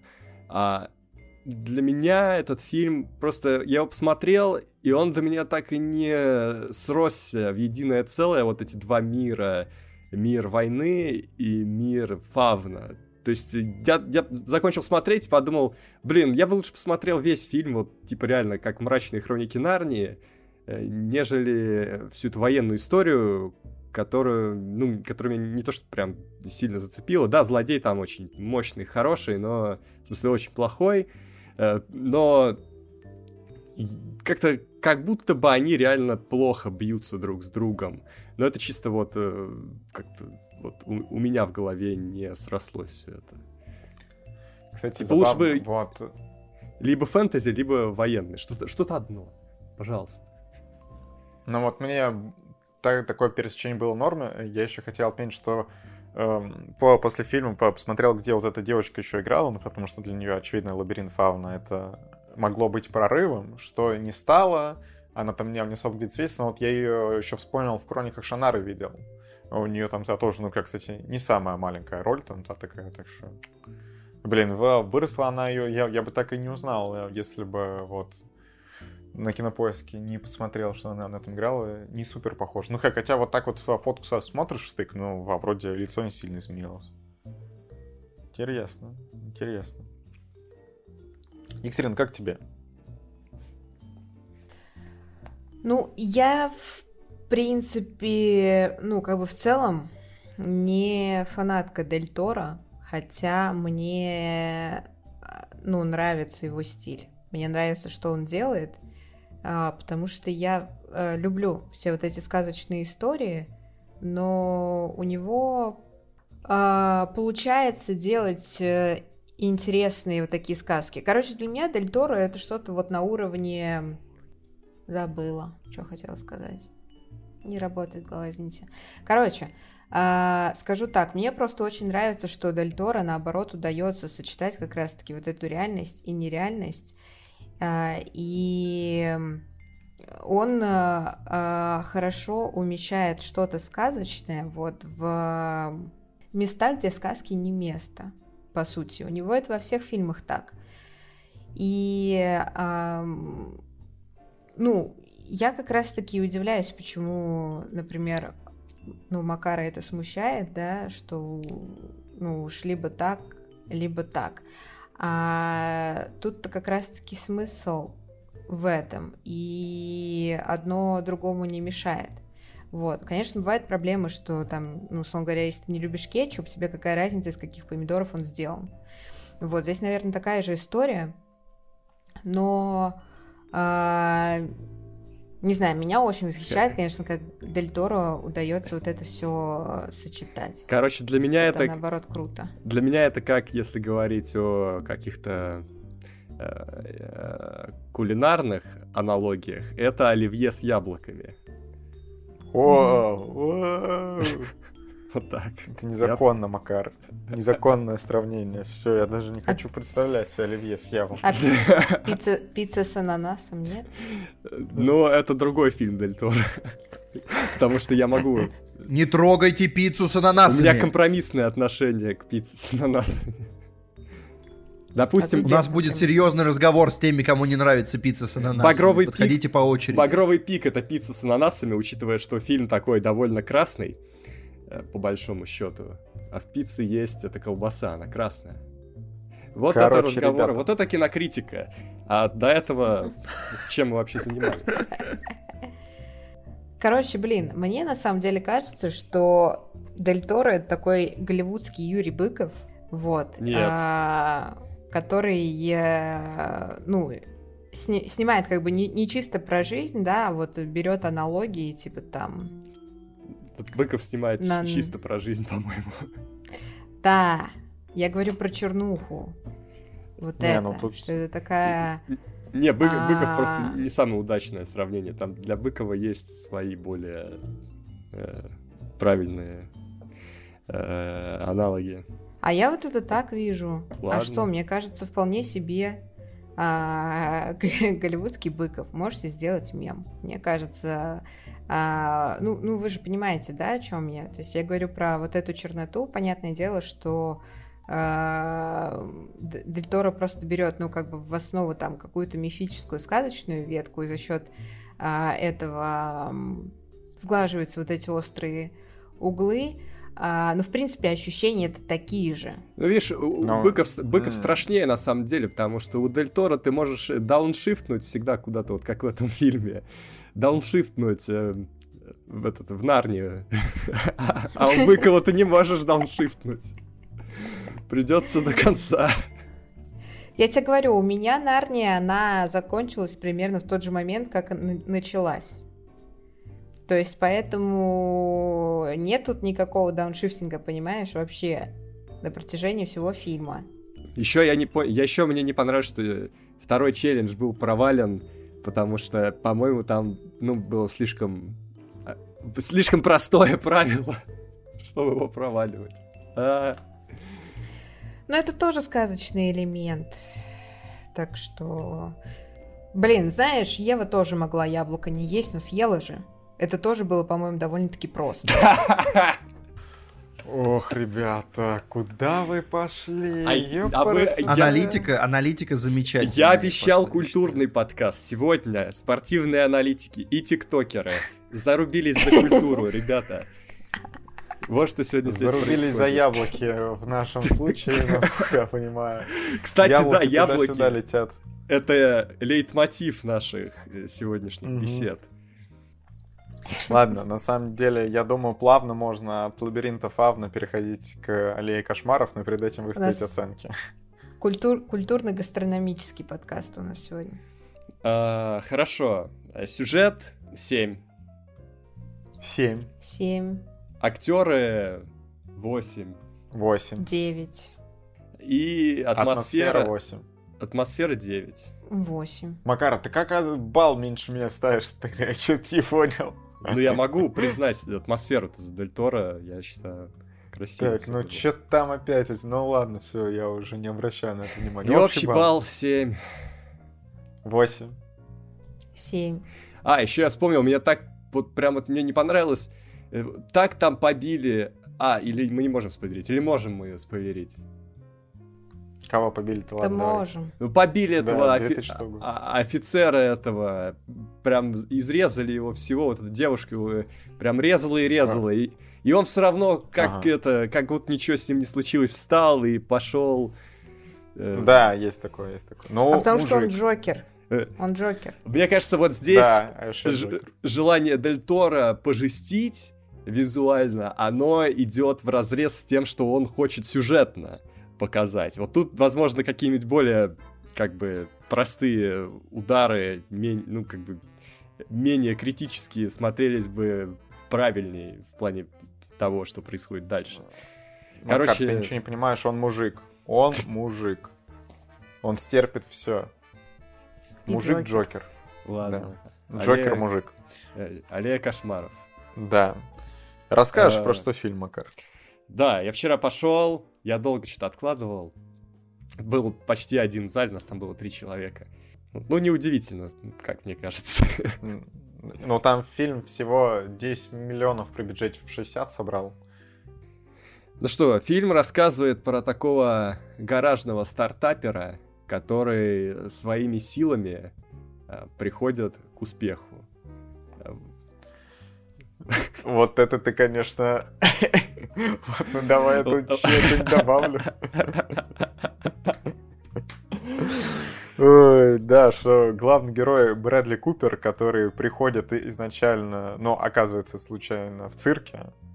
Э, Точнее, это не, не совсем цирк, это очень та, такое место, где разные фокусники, разные цирковые люди со- собрались, да, и в итоге он там находит себе место, э, закарифанился с одной семьей, и мужчина начинает его обучать вот этому искусству, а потом Брэдли Купер, соответственно, идет в свободное плавание и сам все это делает. Ну да, тут- э, искусство э, обмана. Вот. Ну, да, он э, называет, что он медиум, как бы, но на самом деле, ну, тебе с самого начала заявляют, что это все фокусы-покусы. И то есть вот фильм очень четко проводит грань между где фокусы, где не фокусы. Ну, это точнее, ска- скажем так, это вот фильм Дель Торо, где, наверное, мистического меньше всего. Потому что А тут- тебе четко объясняют, как и что на самом деле происходит. Э, Тут самая большая мистика это карты Таро, по-моему. Да, да. И это, кстати, для меня стало большим удивлением, что по рецензиям, ну и по трейлерам в пе- в первую очередь, я думал, что, ну, будет какой-то мистический поворот. А, а, Но- слушай, а по мне Петр спойлернул, кстати, когда мы обсуждали трейлер. э, он прям так сразу и сказал: там не будет монстра, это он сам. И Но- все. Вот что сделал Петр Но- тогда. Ну ладно, это уже, возможно, где где-то чуть спойлеры. Но в итоге все как э, Дель Торо любит. Вторая мировая, только начало Второй ми- мировой. Ну там так, 41 год, короче. А, Потом в плане костюмов, декораций, пейзажей очень красивое кино, прямо безумно. А как снег там показан, как он летит. Вот снежные кадры это самое красивое, что есть. Прям очень хорошо, реально. Визуально смотреть за всем этим интересно. Брэдли Купер в привычном амплуа. Привычно. На самом деле, мне... ну это прям привычно, не знаю. Особенно где, где он со, со стаканом, это самое привычное амплуа. С другой стороны, мне нравится, точнее даже не то, что нравится, а, ну скорее это интересно, что Брэдли Купер вот на этом этапе последние лет пять своей карьеры играет э, таких типа не положительных, не отрицательных, а вот каких-то пограничных Да. персонажей. Хотя здесь, он таких, серых, хо- серых. хотя, хотя здесь сложно сказать. Мне кажется, он немножко скатывается э, в нехорошего человека. Но да, вот у него такой амплуа, еще, мне кажется, даже начиная с, с э, красоты по-американски, может быть, потом там был снайпер, потом э, вот мы смотрели э, лакричную пиццу. То есть mm. он нашел какую-то свою территорию. Ну вот в «Звезда родилась» он тоже такой серый, можно сказать, местами. Ну, ну да, И... но у него там очень доброе сердце. Доброе сердце, но плохие привычки, скажем так. Да. И в итоге вот здесь...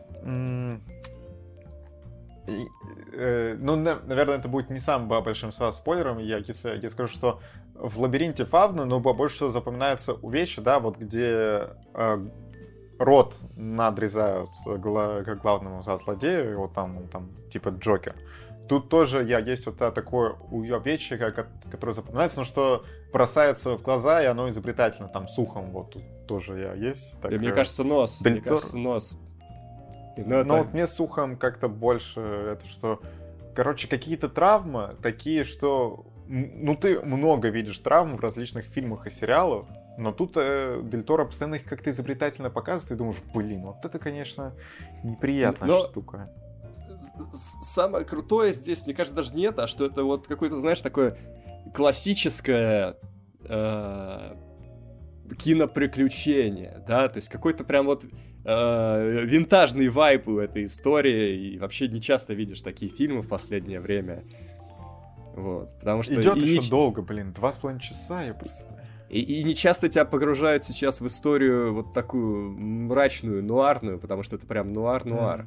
А, а самое yeah. интересное, что несмотря на то, что как бы Дель Торо, там фанат монстров, Интересно, что в фильме, где нет монстров, все-таки монстр есть, и это тот монстр, который на самом деле был во всех его фильмах всегда самым главным. Это сам ну, человек. Человек. Да. Потому что реально во всех его фильмах человек это главный монстр. А здесь, и вот здесь, мне кажется, тема войны гораздо лучше, хоть она здесь такой довольно тонкой нитью вплетена, то есть нам, нам только показывают, что это происходит на том временном участке, где идет война, э, саму войну нам mm-hmm. не показывают, но это интересно рифмуется с тем, что нам показывают, как э, отвратительно ведут себя люди э, ради наживы.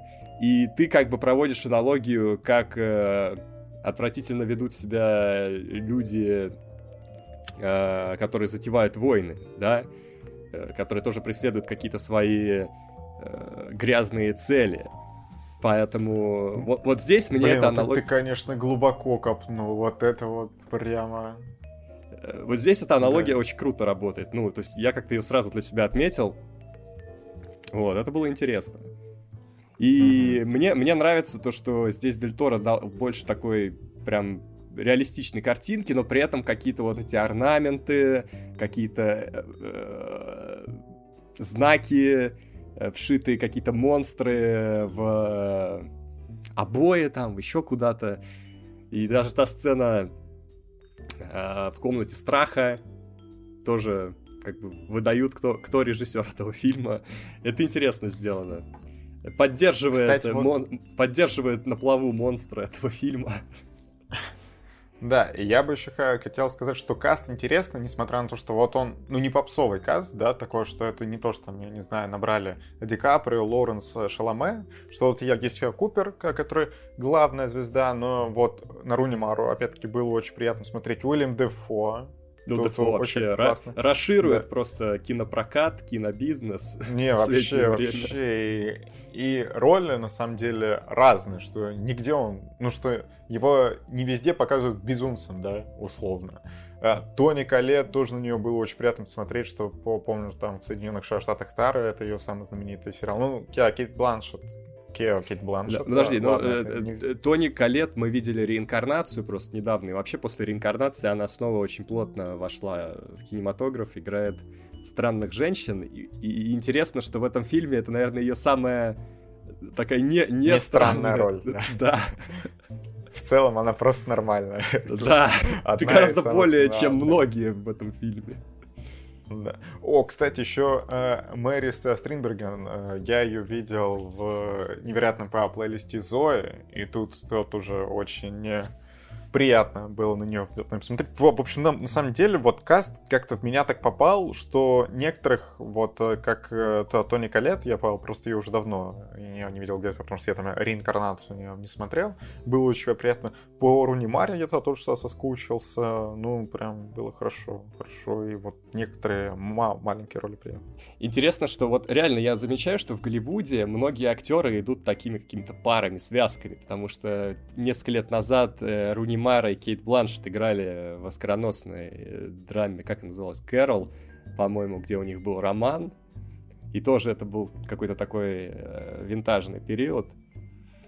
Mm-hmm. То есть они как-то вот и, идут, знаешь, типа берут одного человека, другой то ли подтягивает второго, то ли еще как-то, ну, чтобы комфортнее было работать, я не знаю, может быть. Ну, по- возможно, просто хороший дуэт создают, из-за этого вот так вот происходит. Не знаю, не знаю. Хороший дуэт Рон Перлман и Гиль... Гильермо Дель Торо не забывает старого друга да. просто с первого своего фильма везде его протягивает очень тоже здорово.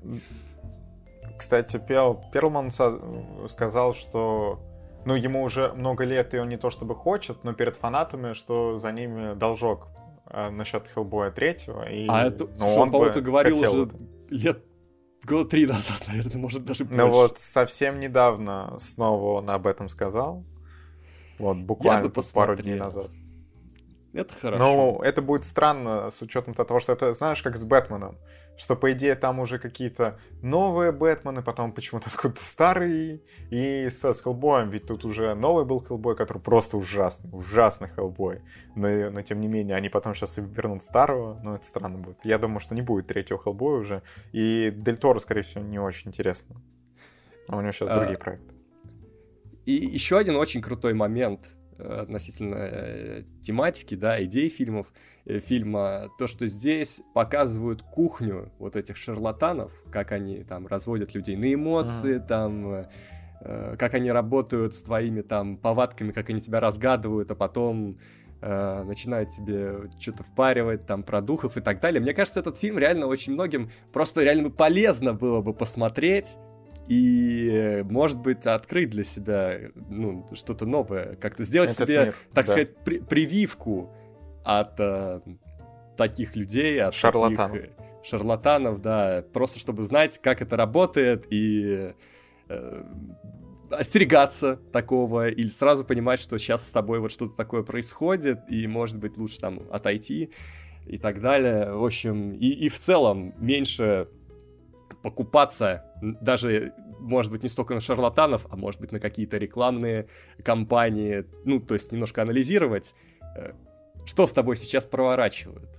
И мне кажется, вот этот фильм, он имеет правильный отрезвляющий эффект, и за это тоже ему большой респект. В общем, просветительская функция Дель Торо была выполнена блестяще. Блестяще, вот так вот скажем. Да, Катя, а... кто-нибудь скажешь? тоже. А Катя не, Катя не смотрела вроде. Только я не смотрел. смотрела. А, я... Катюха, что ж ты это... Я-то думал, что у нас с Макаром обсуждение один на один, а что ты смотрела? Да, я просто не успела посмотреть оригинальный фильм. А слушай, вот мне кажется, вот. тот случай, когда И... нужно посмотреть что-то одно. Ну, нет, мне так не показалось. Ну, потому что э, я сейчас объясню у меня э, почему-то есть э, такое предубеждение, которое, ну, возможно, даже ошибочно, что, ну, как бы, э, если мы говорим про вот эту вот эпоху сороковых, да, когда, когда люди переживают непростые времена, и вот все так депрессивно. Э, это очень похоже люди... на те времена, в которых мы оказались. И люди сходят с ума, вот это вот, вот, вот это вот всякая фигня. Да, и... я, я был в Твиттере, да. там что-то такое пишут все время. Снимают... Э, и когда снимают, ну, как бы, э, про это, ну, нуарный фильм в те же фактические года, вот. Мне кажется, что это просто более точно а, ну, как бы передает идею. Ну, и вообще, в принципе, оригинальный фильм, он всегда, ну, априори лучше передает идею, потому что это, блин, оригинал. Что тут говорить об этом? Вот, поэтому мне пока не особо понятно. У меня была такая же Не, подожди. Э, Тут, с, по- э, Кать, здесь по-простому. Ты посмотрела фильм, он какой-то эффект на тебя произвел, просто скажи, какой. То есть здесь, мне кажется, без сравнения, просто вот как отдельная э, вещь. Ну вот сложно, кстати. Вот я говорю, у меня была такая штука с висайской историей, когда я вышла и такая, да я вообще, типа, не понимаю, что у меня в голове. Вот, потому что, ну, очень многое э, непонятно. Да, есть какие-то моменты, по которым у тебя есть вопросы, и ты не понимаешь, а это, это что? Это вот должно было произойти такой эффект или нет, или вообще что, например? и как, и тому подобное. Тут были такие моменты? А, да, на самом деле были такие моменты. Вопрос, э, ну, у меня, в принципе, был во многом к постановке. Ну, то есть, так скажем, к технической части в большинстве своем. Но, опять же, учитывая, что это фильм Дель Торо, наверное, это не очень принципиальный вопрос, потому что, ну, как бы Дель Торо просто встанет руки в, боги и ска- руки в боки и скажет, «Ну, я, блин, режиссер, у меня вот фильм такой, стиль мой такой. Типа, что тебе непонятно? А, в принципе, это было бы справедливо. Но, я еще раз говорю, когда ты делаешь э, э, ремейк э, Нуара, ну... Я просто не совсем понимаю, какого эффекта ты хочешь при этом достичь. Мне кажется, он... э, Ну, какая-то идея у него была. Возможно, он посчитал, что эта И, история... возможно, он ее даже придерживался. во- да. Возможно, он считал, что эта история, она все еще актуальна, и, возможно, сейчас даже актуальнее, чем э, там 10 лет назад или еще что-то. Возможно, э, он видит, ну, как бы правильно, ну, напомнить вообще, в принципе, этот сюжет людям, потому что я, например, вообще не слышал об аллее кошмаров до того, как он за нее взялся. То есть э, есть в этом благородные порывы в любом случае. Ну, конечно, да, но у меня в целом остались не очень однозначные впечатления, потому что, ну, когда смотришь Дель Торо, ты, в принципе, ну, как бы представляешь, да, что, чему, как э, и почему происходит, и если оно что-то происходит, ты просто это оправдываешь тем, что это вот у режиссера почерк такой. Поэтому я и говорю, что когда а, Дель Торо приходит и говорит, вот у меня есть там стиль, да, я вот такой режиссер, и меня там все любят за это, и снимает как бы ремейк фильма, да, то есть не, берет за основу не свою идею, а, и вкладывает туда какую-то свою идею, для меня это странно.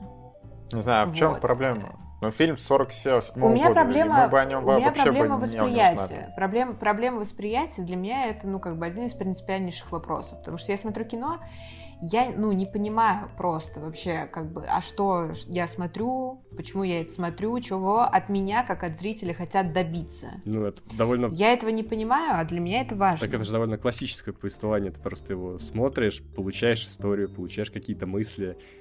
Ну, то есть, э, и, и правильные мысли, если они были, они сохранились явно. Если их не было, то они, во всяком случае, появились здесь. То есть... э, Ну, тем более, а чем, а чем отличается условно, что он до этого... Ну, вот все сейчас сделал ремейк фильма 47 года, а до этого он, типа, экранизировал комиксы. Ну, что, что там и то, там, ну, не то чтобы это оригинальная история, а он просто адаптирует. Ну, ну, я просто эти фильмы Дель Торо не смотрела. Я смотрела только фильмы, которые он снимал. ну, как бы по- Ка- Кать, А, а может быть такое, что тебе просто... Типа, если ты про Хеллбоя и тому подобное, я это не видела, я тебе ничего не могу А, сказать. может быть Ну, такое, что, конечно, что тебе Блэкстер. просто эта история не понравилась. Вот просто тебе не понравилась эта история. Сама. Без относительно того, что это ремейк, там еще что-то, а вот именно сама история, которую нам рассказал Дель Торо, еще раз. Ну, я не могу, я не могу сказать, что она мне не понравилась. Она мне просто, ну, ну, как сказать? Ну, просто не отозвалась во мне, э, ну, я ей, ей не прониклась, так скажем, потому что, а, ну, как бы вот этот основной концепт, э, он не новый, это, в принципе, нормально, да, когда мы, ну, в одних, э, ну, фильмах встречаем что-то похожее, какие-то общие идеи, это нормально. Вот, но просто здесь я вообще не почувствовала, что мне а, привнесли что-то свеженькое. Ну, то есть, не знаю, я просто на абсолютно спокойном дыхании все это смотрела. Вот. И поэтому у меня остались, скорее всего, там никакие впечатления. Просто не плохие, не хорошие, а просто никакие. Вот. И чтобы у меня вот что-то возникло в голове, поэтому я и подумала, что нужно э, посмотреть как бы оригинал фильма, как у меня случилось с Вестсайдом, и я там что-то для себя поняла. Вот, здесь, может быть, я его посмотрю, и тогда мне какие-то моменты станут, ну, более понятны, более ясны, но пока я абсолютно ровно отношусь э, к этому фильму, и у меня еще проблема э, ну, тут как бы еще проблема в том, что мне, в принципе, было его сложно усваивать, в том плане, что у меня тут практически полный мисткаст, за исключением там Дефо и а, Руни Мары. Все, все остальное для меня просто абсолютно мимо кассы, особенно Брэдли Купер. И я смотрела, и для меня, конечно, было просто э, ну, процесс как бы усваивания для меня был невероятно тяжелым. Вот, и... А кого бы ты хотела вместо Брэдли Купера? Вместо Брэдли Купера? Да. А, ну, я не могу тебе сказать кого-то конкретного. Да, блин, на самом деле много бы кто мог подойти. А, просто тут, ну, проблема не в том, что там у меня есть какие-то кон- конкретные претензии к Брэдли Куперу, просто для меня а, я, я его в принципе просто не усваиваю как актера, мне не нравится ни один фильм с ним, абсолютно а, ни один. О, вот. тоже и... проливает свет на события. Да, и Не, ну... поэтому ты, ты спрашиваешь меня, а, а кого бы ты хотел видеть вместо Брэдли Купера? Да блин, да кого угодно, да. хоть женщину поставьте. Типа, я бы это усвоила лучше. Вот, ну... Кстати, и... а Брэдли Купер играет это... в Джокере, а тебе нравится Джокер? Брэдли Купер играет в Джокере кого? Ну вот я сейчас э, от, открываю, и оказывается, он, продюсер. он есть Джокере. Ну, скорее всего, а, похоже какой-нибудь. ладно, сорян, да, он продюсер, он продюсер. А, он продюсер. Эх. Ну, у меня нет совершенно никаких претензий к Куперу как э, к продюсеру, да, и там, а, когда выходила там «Звезда родилась», да блин, да я, ну, просто очень рада, счастлива, он вообще молодец, но как актера я его не воспринимаю абсолютно, а, и поэтому каждый фильм с ним мне, в принципе, дается тяжело, вот, и если у меня по фильму есть какие-то вопросы там, ну, по сценарно-техническим какой-то части, и в этом фильме еще играет, к тому же, Брэдли Купер, да еще и главную роль, для меня это усложняет фильм примерно в два раза. А, ну вот, вот. Ну тогда в этом, да, в этом вся и проблема. А, кстати, я вспомнил еще плюс. Э, давай, давай, сейчас пора наваливать на плюсы, а то Екатерина тут прям навалила э, на минусы. Э, вот этот короткий... Так нет, да в, в том-то и дело, что я не... У меня... Ну вот ты говоришь, навалила на минусы. Я не могу сказать, что у меня есть какие-то конкретные претензии к фильму. Вот. Не, ну... И что... Я не говорю, что типа вот это плохо, вот это плохо, вот это плохо. Да нет, не, погоди, тут, ну, погоди. Как бы, но ты же, но ты же уже сказала... Ты же ска- сказала, что тебя не, не устраивает, что это условно ремейк, что тебя не, не устраивает Купер, потому что он тебе не, не нравится. Ну и в целом, что ты не понимаешь э, по кино, ну типа, что она хочет сказать там. Ну но да, это но это не какие-то конкретные минусы. Типа, если бы я сказала, о, операторская работа говно, вот это был бы минус. А то, что не, ну... я там что-то не поняла, это типа не, не к фильму вопросы. Ладно, да, это, это вопрос ремейк, трактовки, это не, я понял. Это не, не, не, неплохо, что это ремейк, просто я знаю, что Дель Торо, как бы, он силен, ну, силен именно а, в своих каких-то идеях, да, в своих вот этих вот фишках, там, вот сочетании, там, сказок и реальности, вот это вот все там, тому подобное, вот, и когда он берет, как бы, нуарный ремейк, и такой, я вот сниму нуарный э, ремейк там в своем стиле. У меня есть просто вопрос к нему, типа, а зачем? Ну, блин, ну, ну а зачем он Я просто должна посмотреть этот фильм в твоем стиле, но он для меня очень сложное восприятие. Ну, вот я говорю, я не смотрела ни один э, фильм Дель Торо по комиксам и не собираюсь этого делать, потому что я знаю, что у меня будет такая же проблема. Но, ну, короче, но это не, не проблема да, Дель Торо, что он на самом деле, ну, снял, ну, как да, да, да, да, я, я, об этом, я об этом и говорю. То есть ты говоришь, типа, минусы фильма. Нет, это не минусы фильма. У меня вообще нет никаких претензий. Сейчас плюс, Ладно. скажем, плюс фильма это небольшая сцена, ну, хотя несколько раз к ней возвращаются, но интересно, что он противопоставляет э, вот это шарлатанство, основанное на каких-то инсайтах людей, и психоанализ. И показывает, за, э, кто реаль, где реальная сила и где реальное решение некоторых каких-то ну, вопросов, э, связанных, ну, которые тебя усложняют жизнь, да, твои какие-то переживания, и где, э, как и как можно с ними бороться, что нужно делать. Вот. Не, ну с психоанализом, конечно, нам там, да, показали кусками, что и как, и как это работает, но не раскрыли тему полностью. Да, не раскрыли, но просто пациент вот такой, что он э, не это... Э, он не сам туда пришел, да? Как говорится, угу. на, насильно э, там бил не будешь, или как говорится, как-то говорится, да? Не, ну да, что если ты не пытаешься что... сам выбраться из этой истории, то там, ну, ты себя не сможешь проанализировать, вот, он только мучится, вот. Просто один паук э, угодил в паутину по паука побольше, и вот так вот это все в этом вся фильме и наслаивается туда-сюда.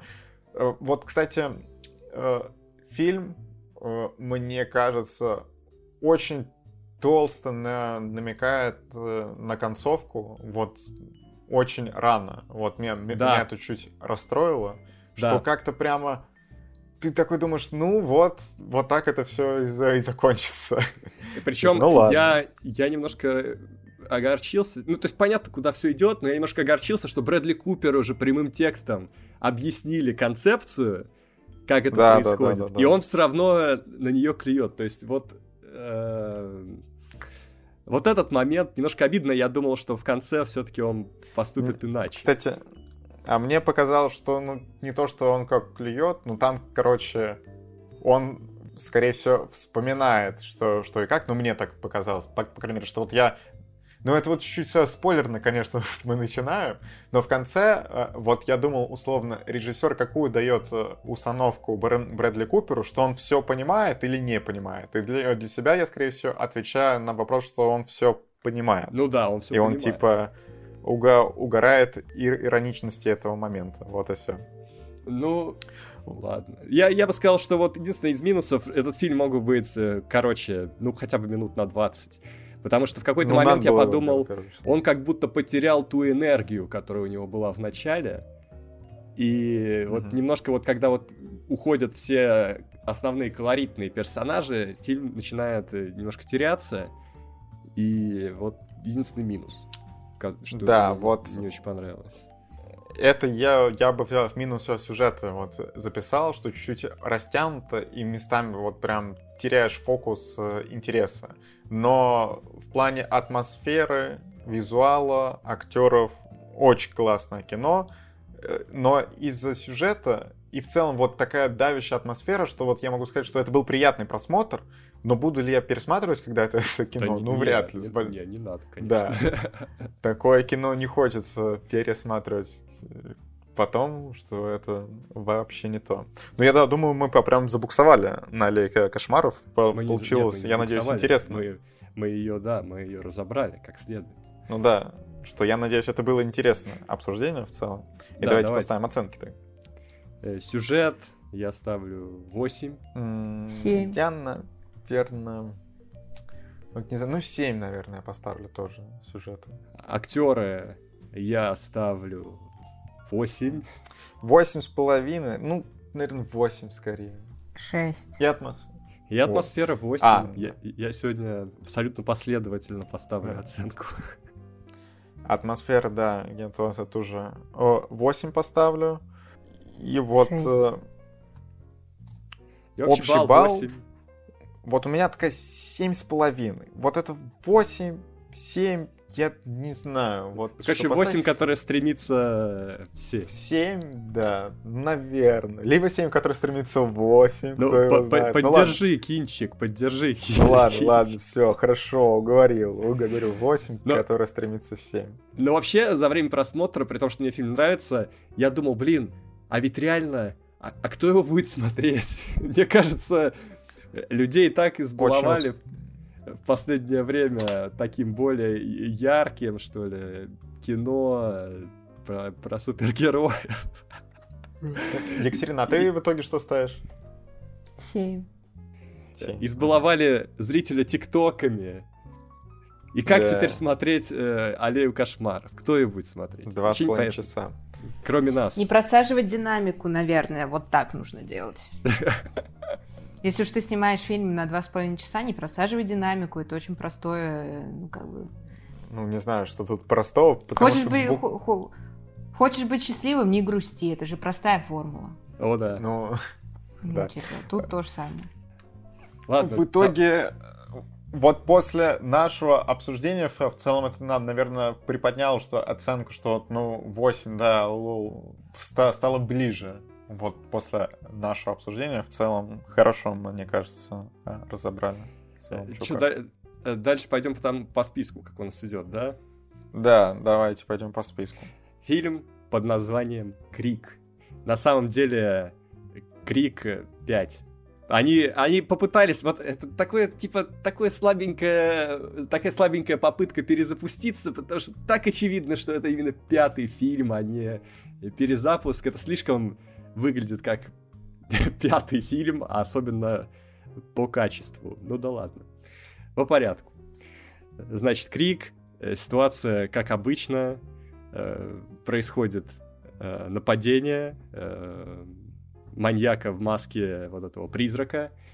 И снова круг подозреваемых в рамках школы. Там друзья друзей, и друзья, и одноклассники, и родственники, и их бли- и родственники жертвы. Все под подозрением. И снова вызывают старую гвардию, которая пережила все части, а, чтобы разобраться, кто же убийца, опять с ними покончить.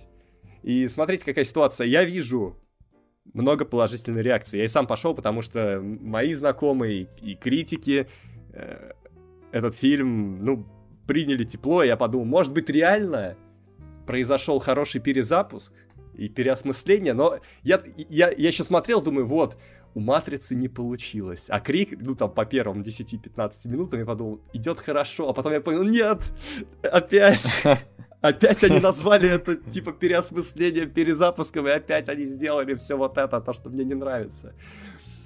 А, и не всегда... и Что вот- конкретно?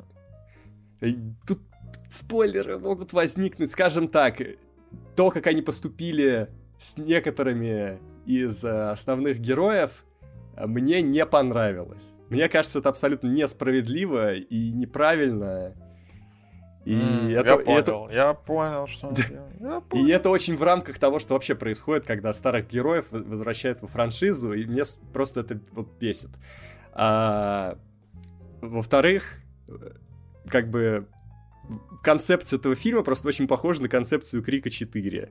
То есть, типа, основ- вот, ну, основные герои, уже давно ничего не случалось, опять появляется Крик, им приходится вернуться в этот город. Ну, то есть, это выглядит как супер вторично, даже по отношению уже к тому, что, ну, как-то, я не знаю, к, к самим себе, что ли. Э, Снова по второму разу заваривают пакетик, или даже по третьему. И... Чё эти пакетики тебе не дают? Какое?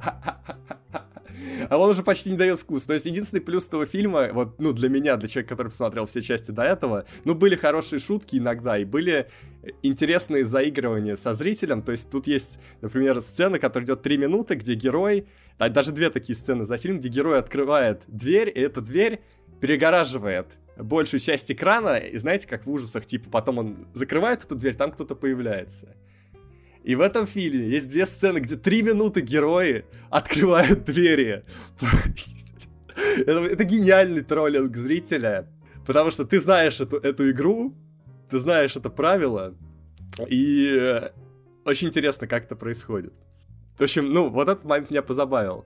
А финальная развязка, просто, я не знаю, не то чтобы здесь были прям какие-то интересные герои, чтобы можно было в конце там типа ахнуть, охнуть, что вот, вот он был, э, оказывается, маньяком.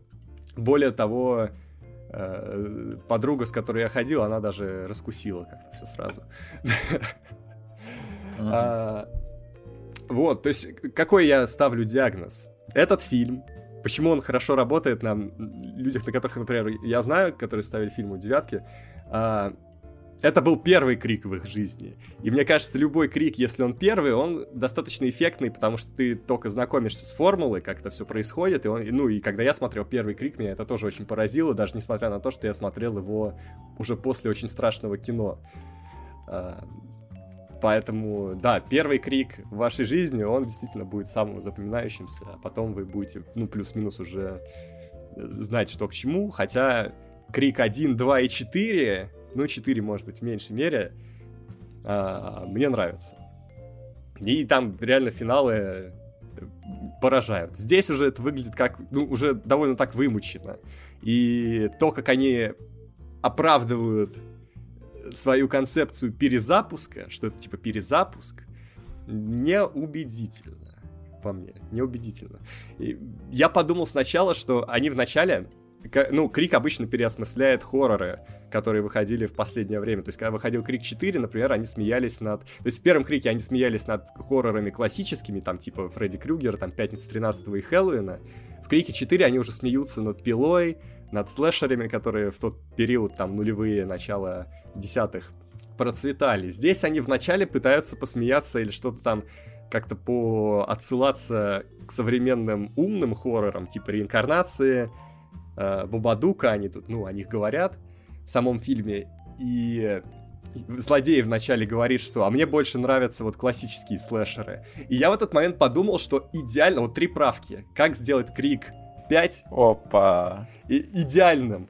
Вот идея, которую они вот они за нее взяли, но не ухватились, потому что было бы круто, если бы они реально превратили Крик в такой умный психологический хоррор. Типа вот все элементы, э, вот этот маньяк, вот эти школьники, то есть все они сохранены, но при этом фильм идет с подачей э, вот этого психологического хоррора, типа реинкарнации, типа Бабадука.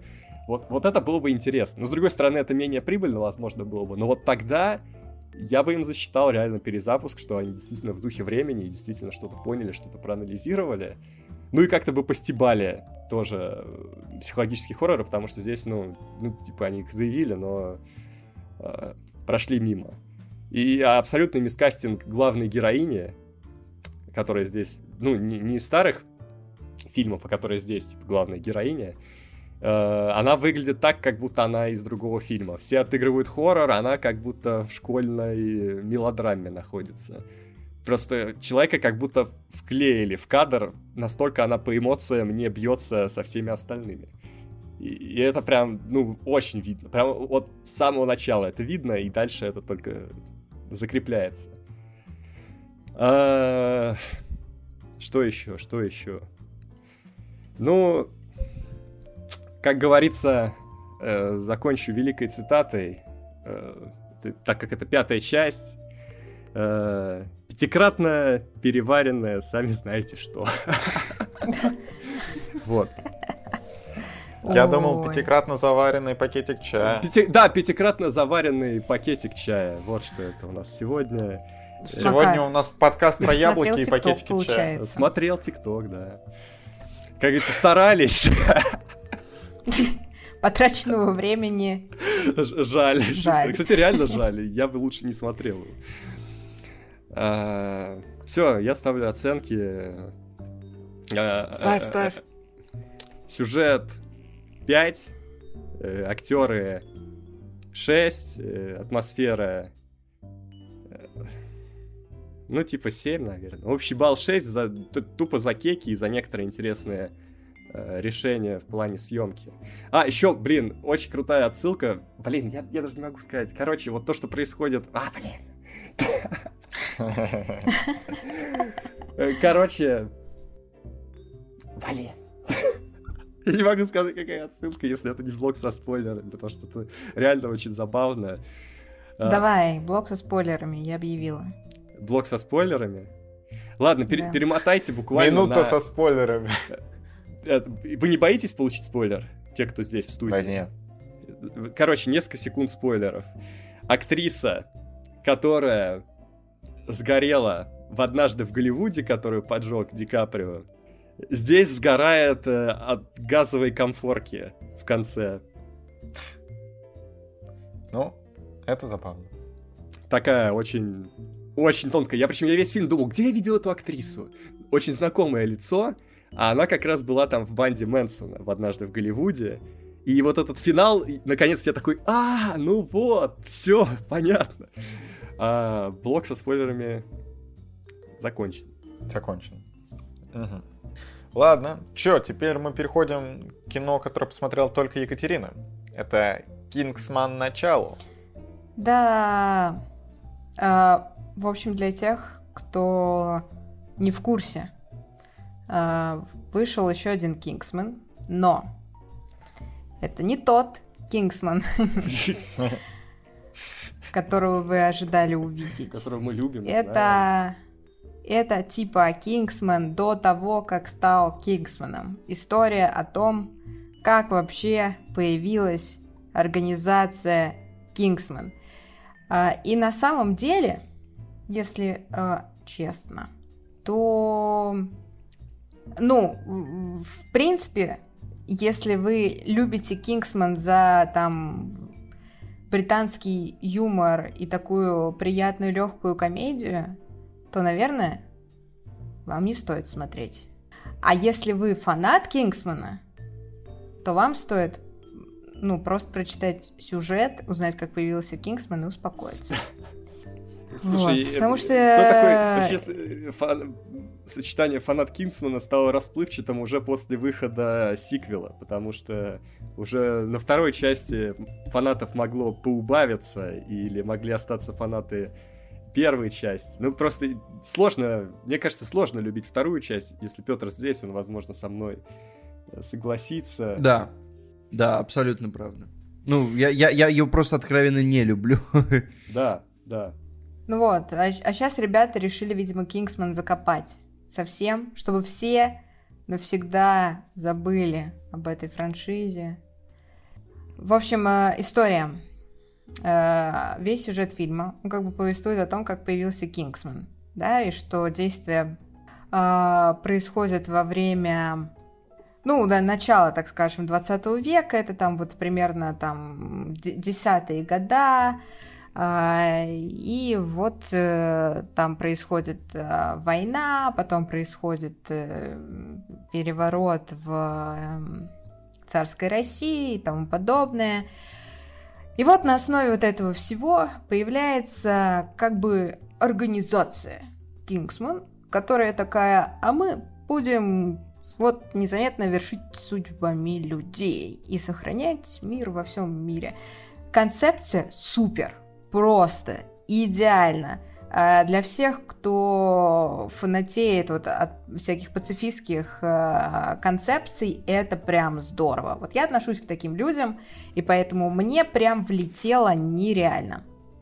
Все. Это разве пацифистская На хорошем... концепция? Э, да. Ну, они весь фильм говорят о том, что, типа, война не нужна, его не должно быть, и никто не должен страдать э, сильный не должен убивать слабого, слабый не должен умирать под рукой сильного. Поэтому... Ну, я к тому, что А, они же все равно вот такая... борются, ну, силой, оружием. Это ты уже задашь вопрос про концепцию Кингсман. Ладно. Как они так все вот это умещают. Ну, вообще, тут они как бы развивают вот эти вот гуманистические подходы э, к вершению судьб, потому что они такие, ну, если мы просто отпустим бразды правления э, там всяким политическим вышкам, мы просто будем убивать друг друга вечно, наши дети будут умирать, это плохо. Вот, в целом, ну, здорово, прекрасно, э, великолепно. Все. На плюсах мы закончили. Дальше.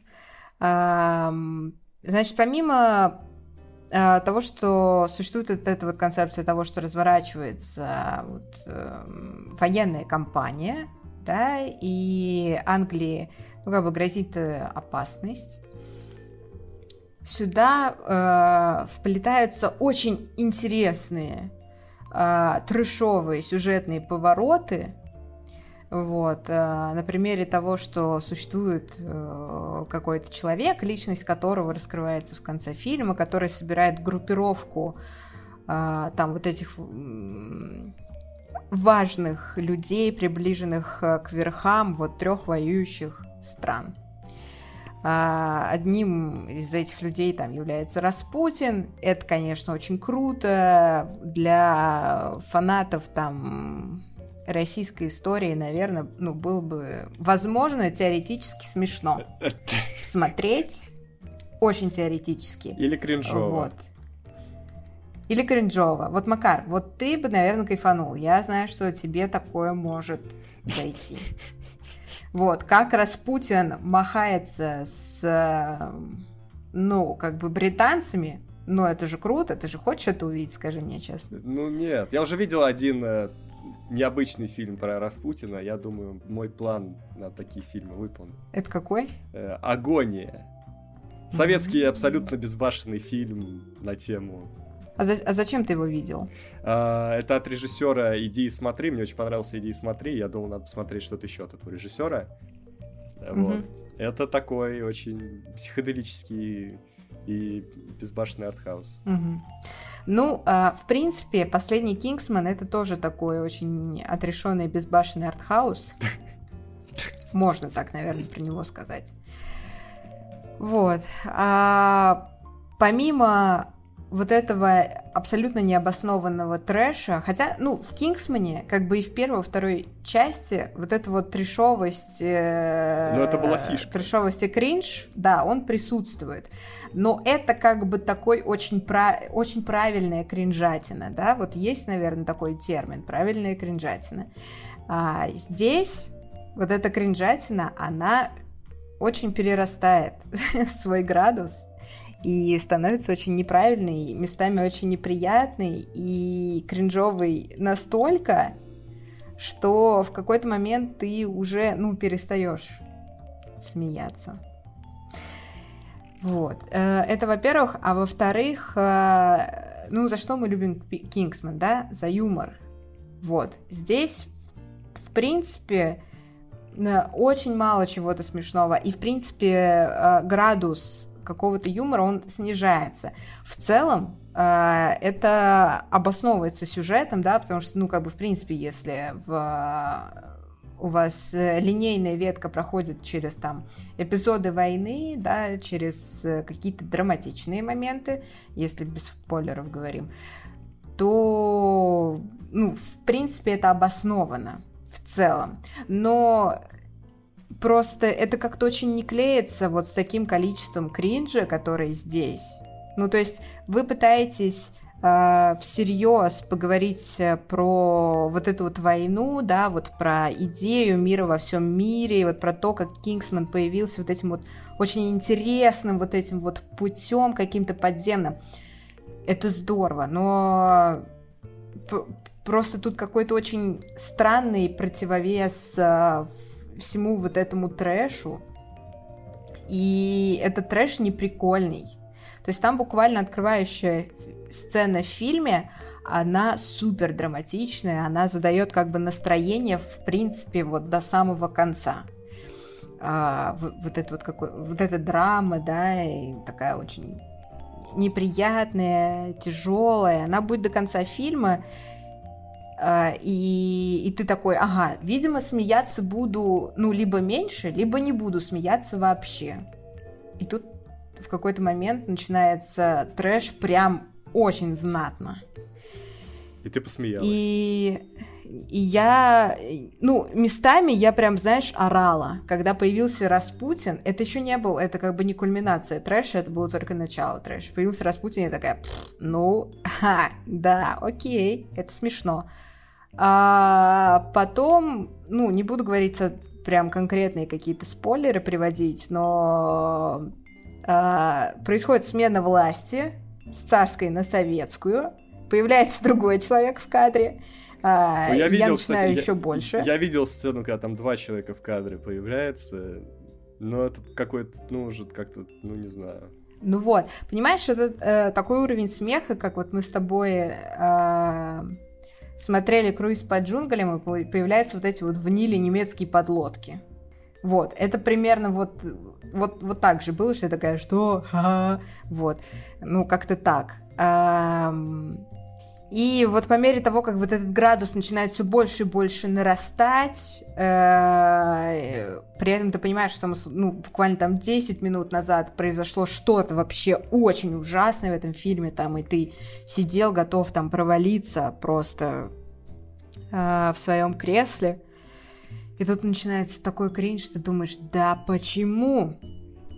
Ну, в общем, э, ну, Короче, от э, первого Кингсмана очень мало что осталось в фильме. А остался вот этот вот, конечно, э, приятный какой-то вот этот вот технический стиль повествования, да, что вот это вот какая-то такая вылизанная Англия, где вот эти вот там джентльмены и тому подобное. Это все, конечно, здорово, прикольно, но на фоне всего остального вот этот шарм, он так очень сильно а, растрачивается а, по ходу повествования, потом теряется совсем. Ну, в общем, как-то не здорово. Файнс На самом очень деле... клевый. Очень клевый Файнс. Кингсман же еще во второй части растерял э, все это тональный баланс. То есть у них был и трэш, и какие-то uh-huh. супер драматические моменты, которые им абсолютно не нужны, потому ну, это просто не сочетается. Трэш с вот этой драмой. И казалось, что Мэтью Вон ну, понял ошибку, а видимо он пошел еще дальше. Да, потому что Мэтью, Мэтью Вон, он как бы и понял свою ошибку, когда вот во второй части начал мешать э, драму, трэш и юмор, да, то есть даже три компонента, а не два. Э, он понял, что получается что-то не совсем то, и он решил оставить как бы драму, трэш и комедию, просто сменил э, акценты. Вот. И каких, ну, Прям таких комедийных моментов практически не осталось. Ну, именно вот такая чистая английская комедия, да, ее нет практически в фильме. А, но периодически это вот др- драма, сменяющаяся трэшем, а это абсолютно несочетаемые вещи. Абсолютно, потому что это как бы... Э- не вот этот вот прикол кисло-сладкого соуса, когда тебя там ну, приятно то одно, то другое. А когда тебя просто высаживает, в принципе, из повествования, так не должно быть. Вот. И вот это, конечно, очень расстраивает, потому что они взяли классную концепцию. Типа, здорово. Вот э, я бы, ну, мне, в принципе, как любительница, да, так скажем, франшизы, было бы интересно посмотреть на то, как появился Кингсман. И мне нравится эта история, я ей импонирую, это классная идея. Но то, как она в итоге сделана, ну... Это никуда не годится, конечно. Я очень расстроилась. То есть, если, в принципе, второй фильм он оставил после себя какие-то, ну, просто противоречивые, да, впечатления. Когда ты вышел такой, ну, что-то было хорошо, что-то было не очень хорошо. Тут ты выходишь и, в принципе, понимаешь, что тут от Кингсмана осталось, ну, вот только название, да, только вот сама и, идея зарождения вот этой организации, а все остальное, ну, как, как будто этот фильм вообще к франшизе не относится абсолютно никак. Вот, это, конечно, очень меня расстроило. И я думаю, что расстроило многих там фанатов и любителей. Ну, по оценкам видно, фильма. да. Вот. Э, поставлю тогда свои оценки. За сюжет я поставлю 5. Ну, потому что, ну, как бы, я уже все сказала, в принципе. Не, нечего тут добавить. Э, актеры 7. Э, вот, было кайфово, хорошо. И когда нужно было играть трэш, прям играли трэш. Когда нужно было играть драму, играли драму. Когда там было чуть-чуть комедия, в принципе, тоже справлялись, поэтому такая оценочка.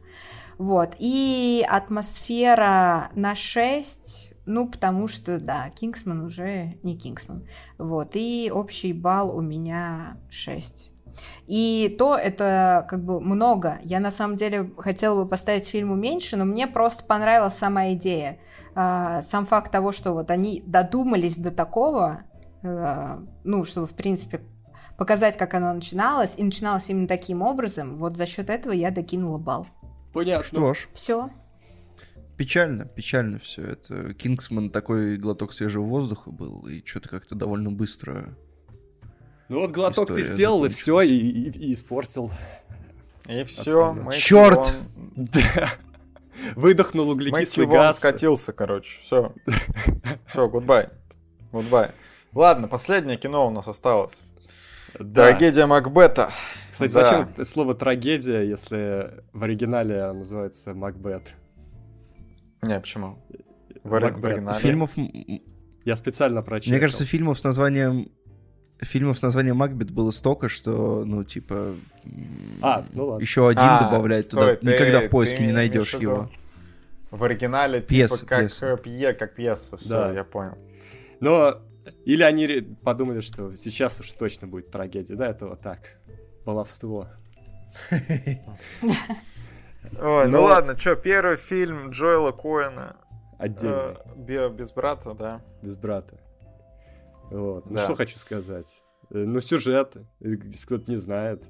Э, Макбет, да, бравый воин, там, не помню, кто он там, правая рука короля, вроде даже родственник короля, возвращается с удачного сражения с своим другом, встречают ведьм, они пророчат, что он станет королем, а его друг, не помню имя, его, его дети будут править по итогу.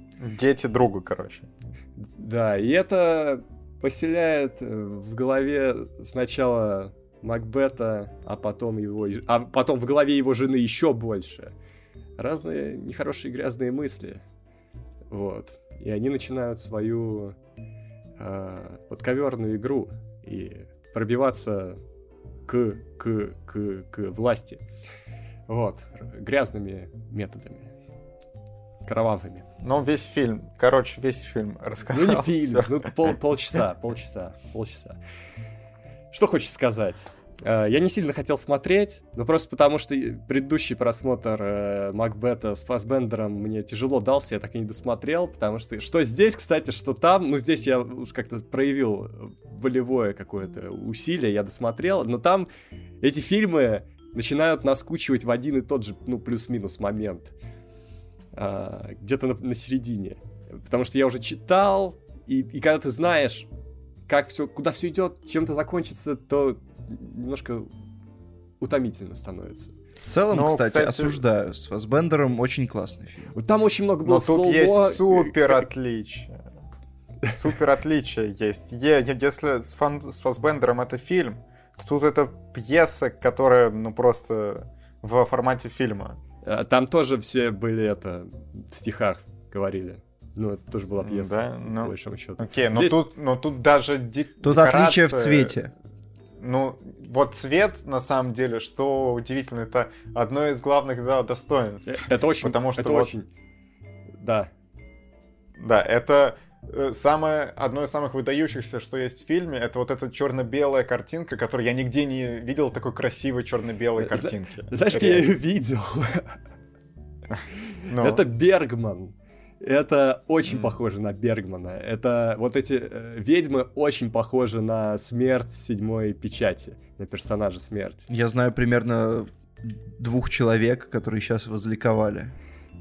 Да, э, короче, я, я, я прям уверен, что он э, хотел сделать как у Бергмана, и по большому счету у, у него, ну, довольно... Тут видно, что это чуть более современный заход на кинематограф, чем у Бергмана, но вот что в «Маяке» это чувствовалось, что здесь э, тоже картинка 4 на 3, и ЧБ, и очень все красиво, и каждый кадр выстроен так, чтобы игра тени, света э, ложились, как, Да. как будто это прям в рамку можно вставить.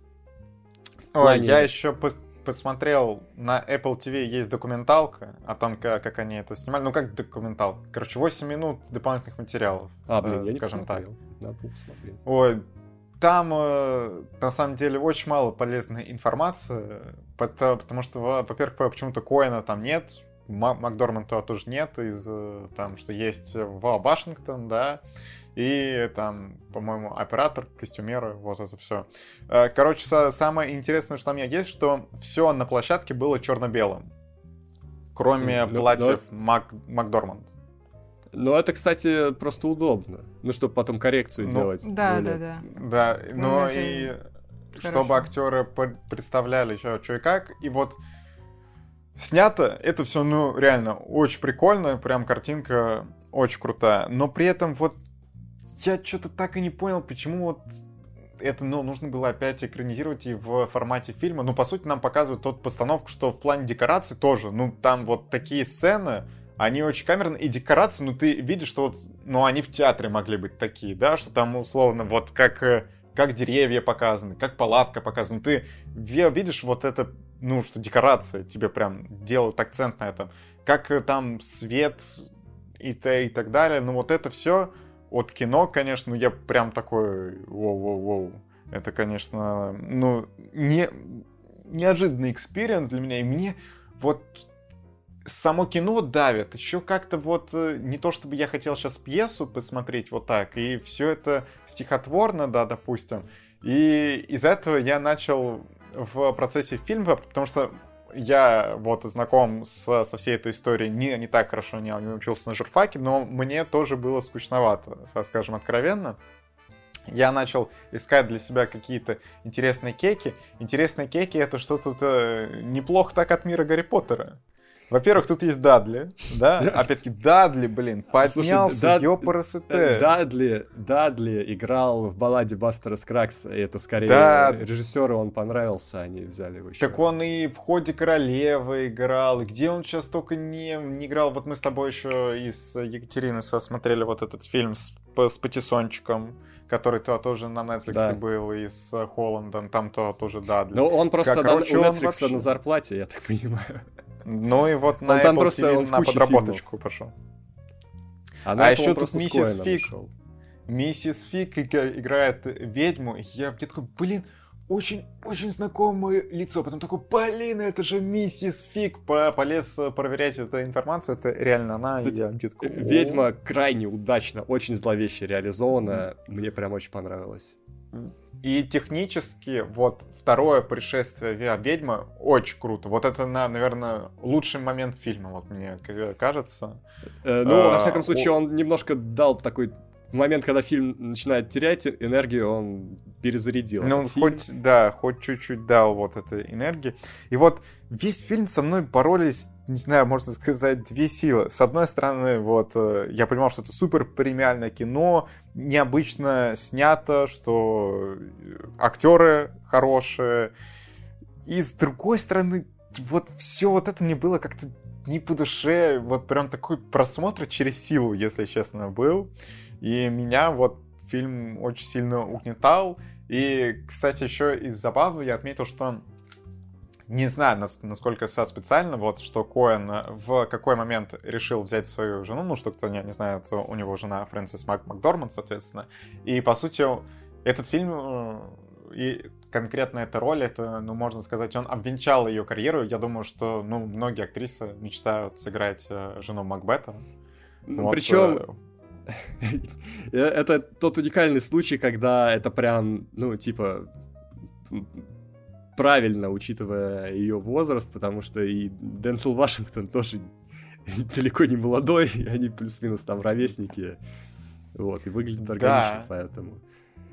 Э, Кстати- Насчет Дензела Вашингтона, конечно, я понимаю, что э, как бы Дензел Вашингтон и Шотландия какого века, не помню, какой там век повествования, вот, необычное сочетание, и в какой-то момент подумал, я подумал, а, типа, а какая разница? Мак- Макбета ставили столько раз, и в таких самых разных условиях, что, в общем-то, большой актер вполне ну, может сам решать, Вот, кому э, он хочет играть.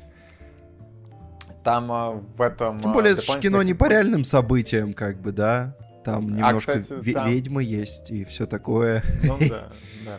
А, в итоге в дополнительных материалах они говорят, что было непонятно, кого брать, с учетом того, что именно нужен был актер Глыба, который, ну, во-первых, не испугался бы этот роль, гармонично смотрелся в кастинге, и они говорили, что если бы Вашингтон отказался, они, ну, вообще не, не знали, что делать, что вот прям изначально они думали, что Вашингтон... Но с другой стороны, вот, ну там все супер комплементарно, что все говорят, как, какие все вокруг офигительные, а так что, возможно, эту информацию стоит делить на два.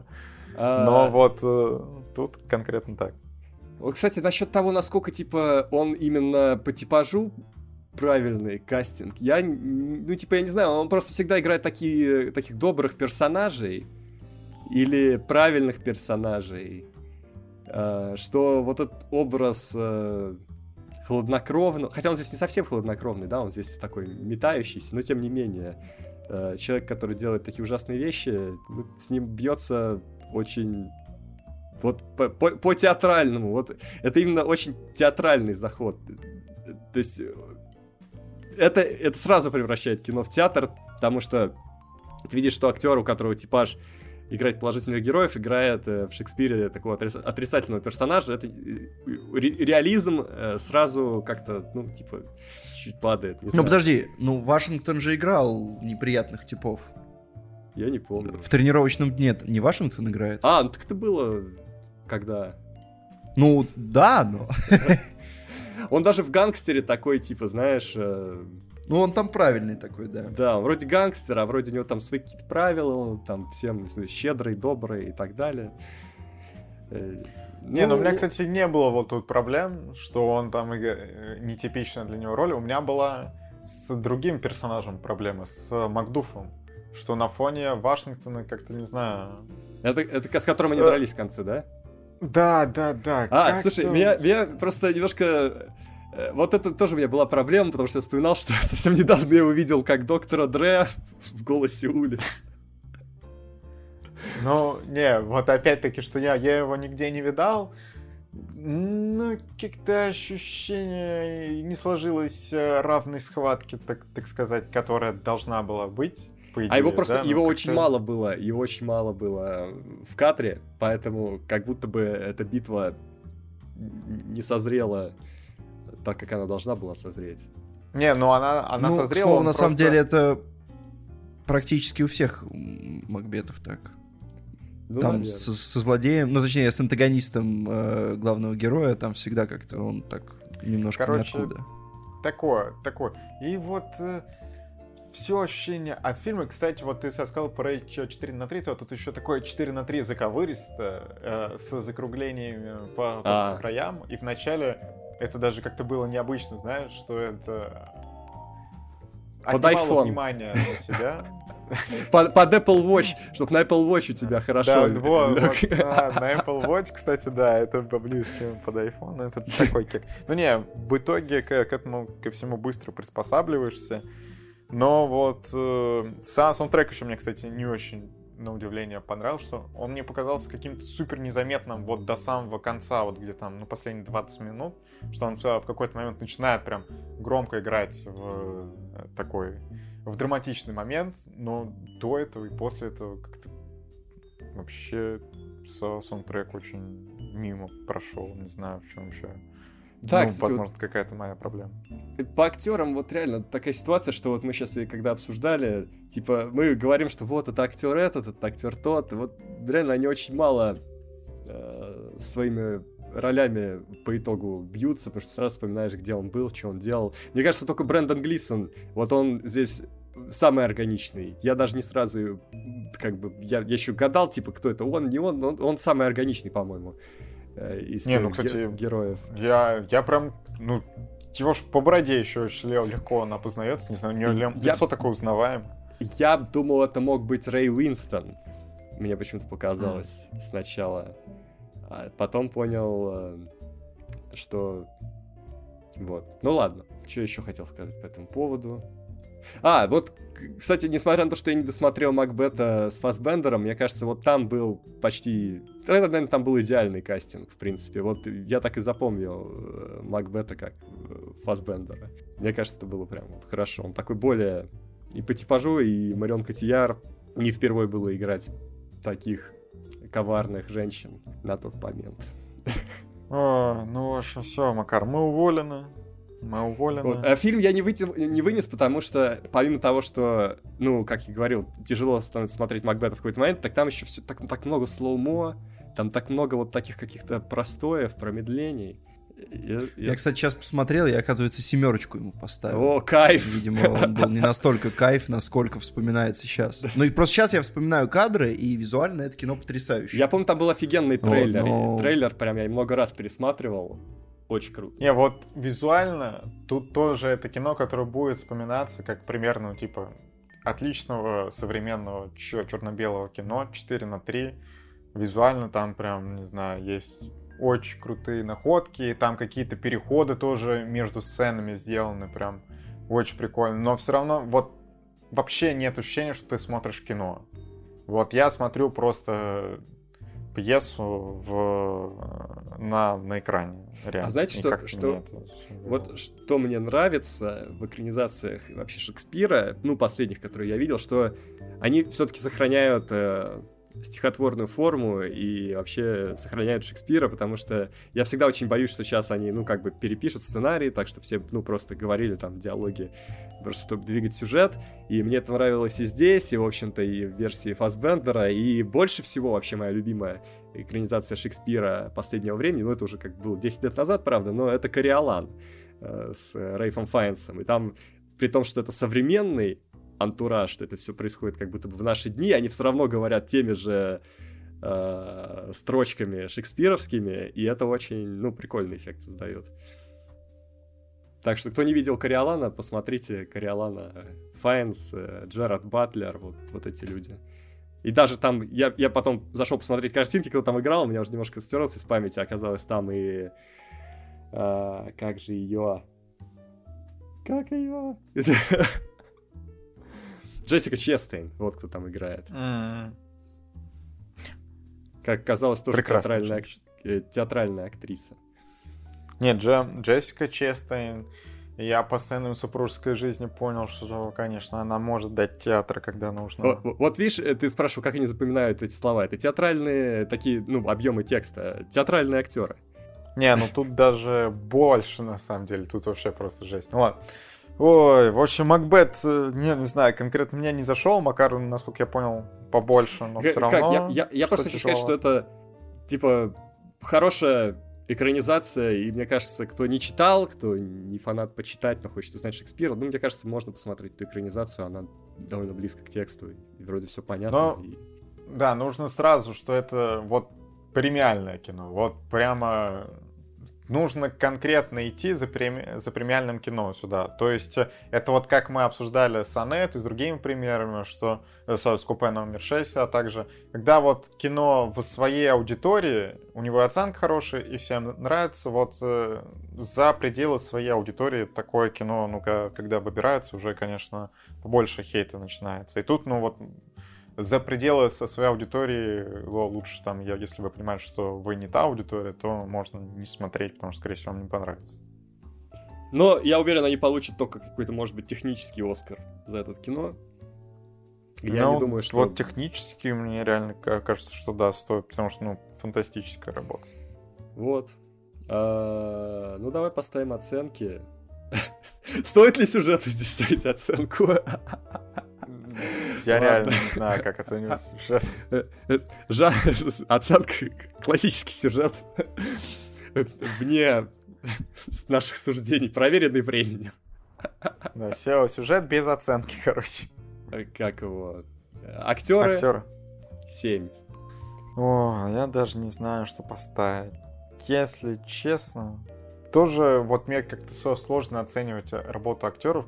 Мне кажется, что местами мисткаст местами, ну, просто мне как-то за всем этим... Ну, давай 7, ну, такая. Ну, 7, как ладно. И атмосфера... Ну, 8, 8. Вот я вот и атмосферу не понимаю, как оценивать. Что по, по нашим критериям, да, ну вот те технически вся всякие штуки, ну тут прям на высоте. Но в то же время саундтрек тоже относится, мне не очень понравился. И то, и то, как кино в целом работает, мне не очень понравилось. И да я вообще не знаю, как сказать. Короче, давай я просто общий балл поставлю. Давай. Потому давай. что я не, я не понимаю, как по нашим критериям оценивать это кино. Типа, что для меня это кино на 6. Типа, я что... поставил 7. Вот, я думал поставить семерку, чисто потому что, что она такая безопасная ставочка, можно так сказать, если бы мы сейчас в Old School играли. Но я понял, что я, конечно, слукавлю, что это такое. Вообще, очень тяжелый для меня был просмотр. Кино не А, для таких, как Владимир, типичный представитель. А, я вспомнил, моя любимая сцена в этом фильме, где Дензел идет по коридору такому длинному, и ему э, видится Мгм. кин- кинжал. Вот это прям завораживающая, обалденная сцена. Он идет, читает монолог, и это типа как кинжал, вот эта вот щель в двери или что там было. Очень красиво, очень здорово, и гипнотический какой-то эффект у этого. Прикольно, прикольно. Ну что же, вот такой подкаст. Даже не самый длинный, хотя мы боялись, что он будет на 10 часов. А вы, бы, а, вы- а вы были бы и рады, да, ребята? Ну не все, не все. Иногда нам пишут, что типа делайте подкасты по часу, невозможно так долго слушать. А кто-то Да. на, наоборот, да, любит можно побольше. же мотать. Хотя, учитывая, что сейчас... Можно же поставить X2. А можно просто растянуть Им как раз будет час. на несколько приемов пищи. На несколько. И уборок. На несколько уборок, приемов пищи и вообще прове- провести с нами неделю. Жизнь. Да, жизнь.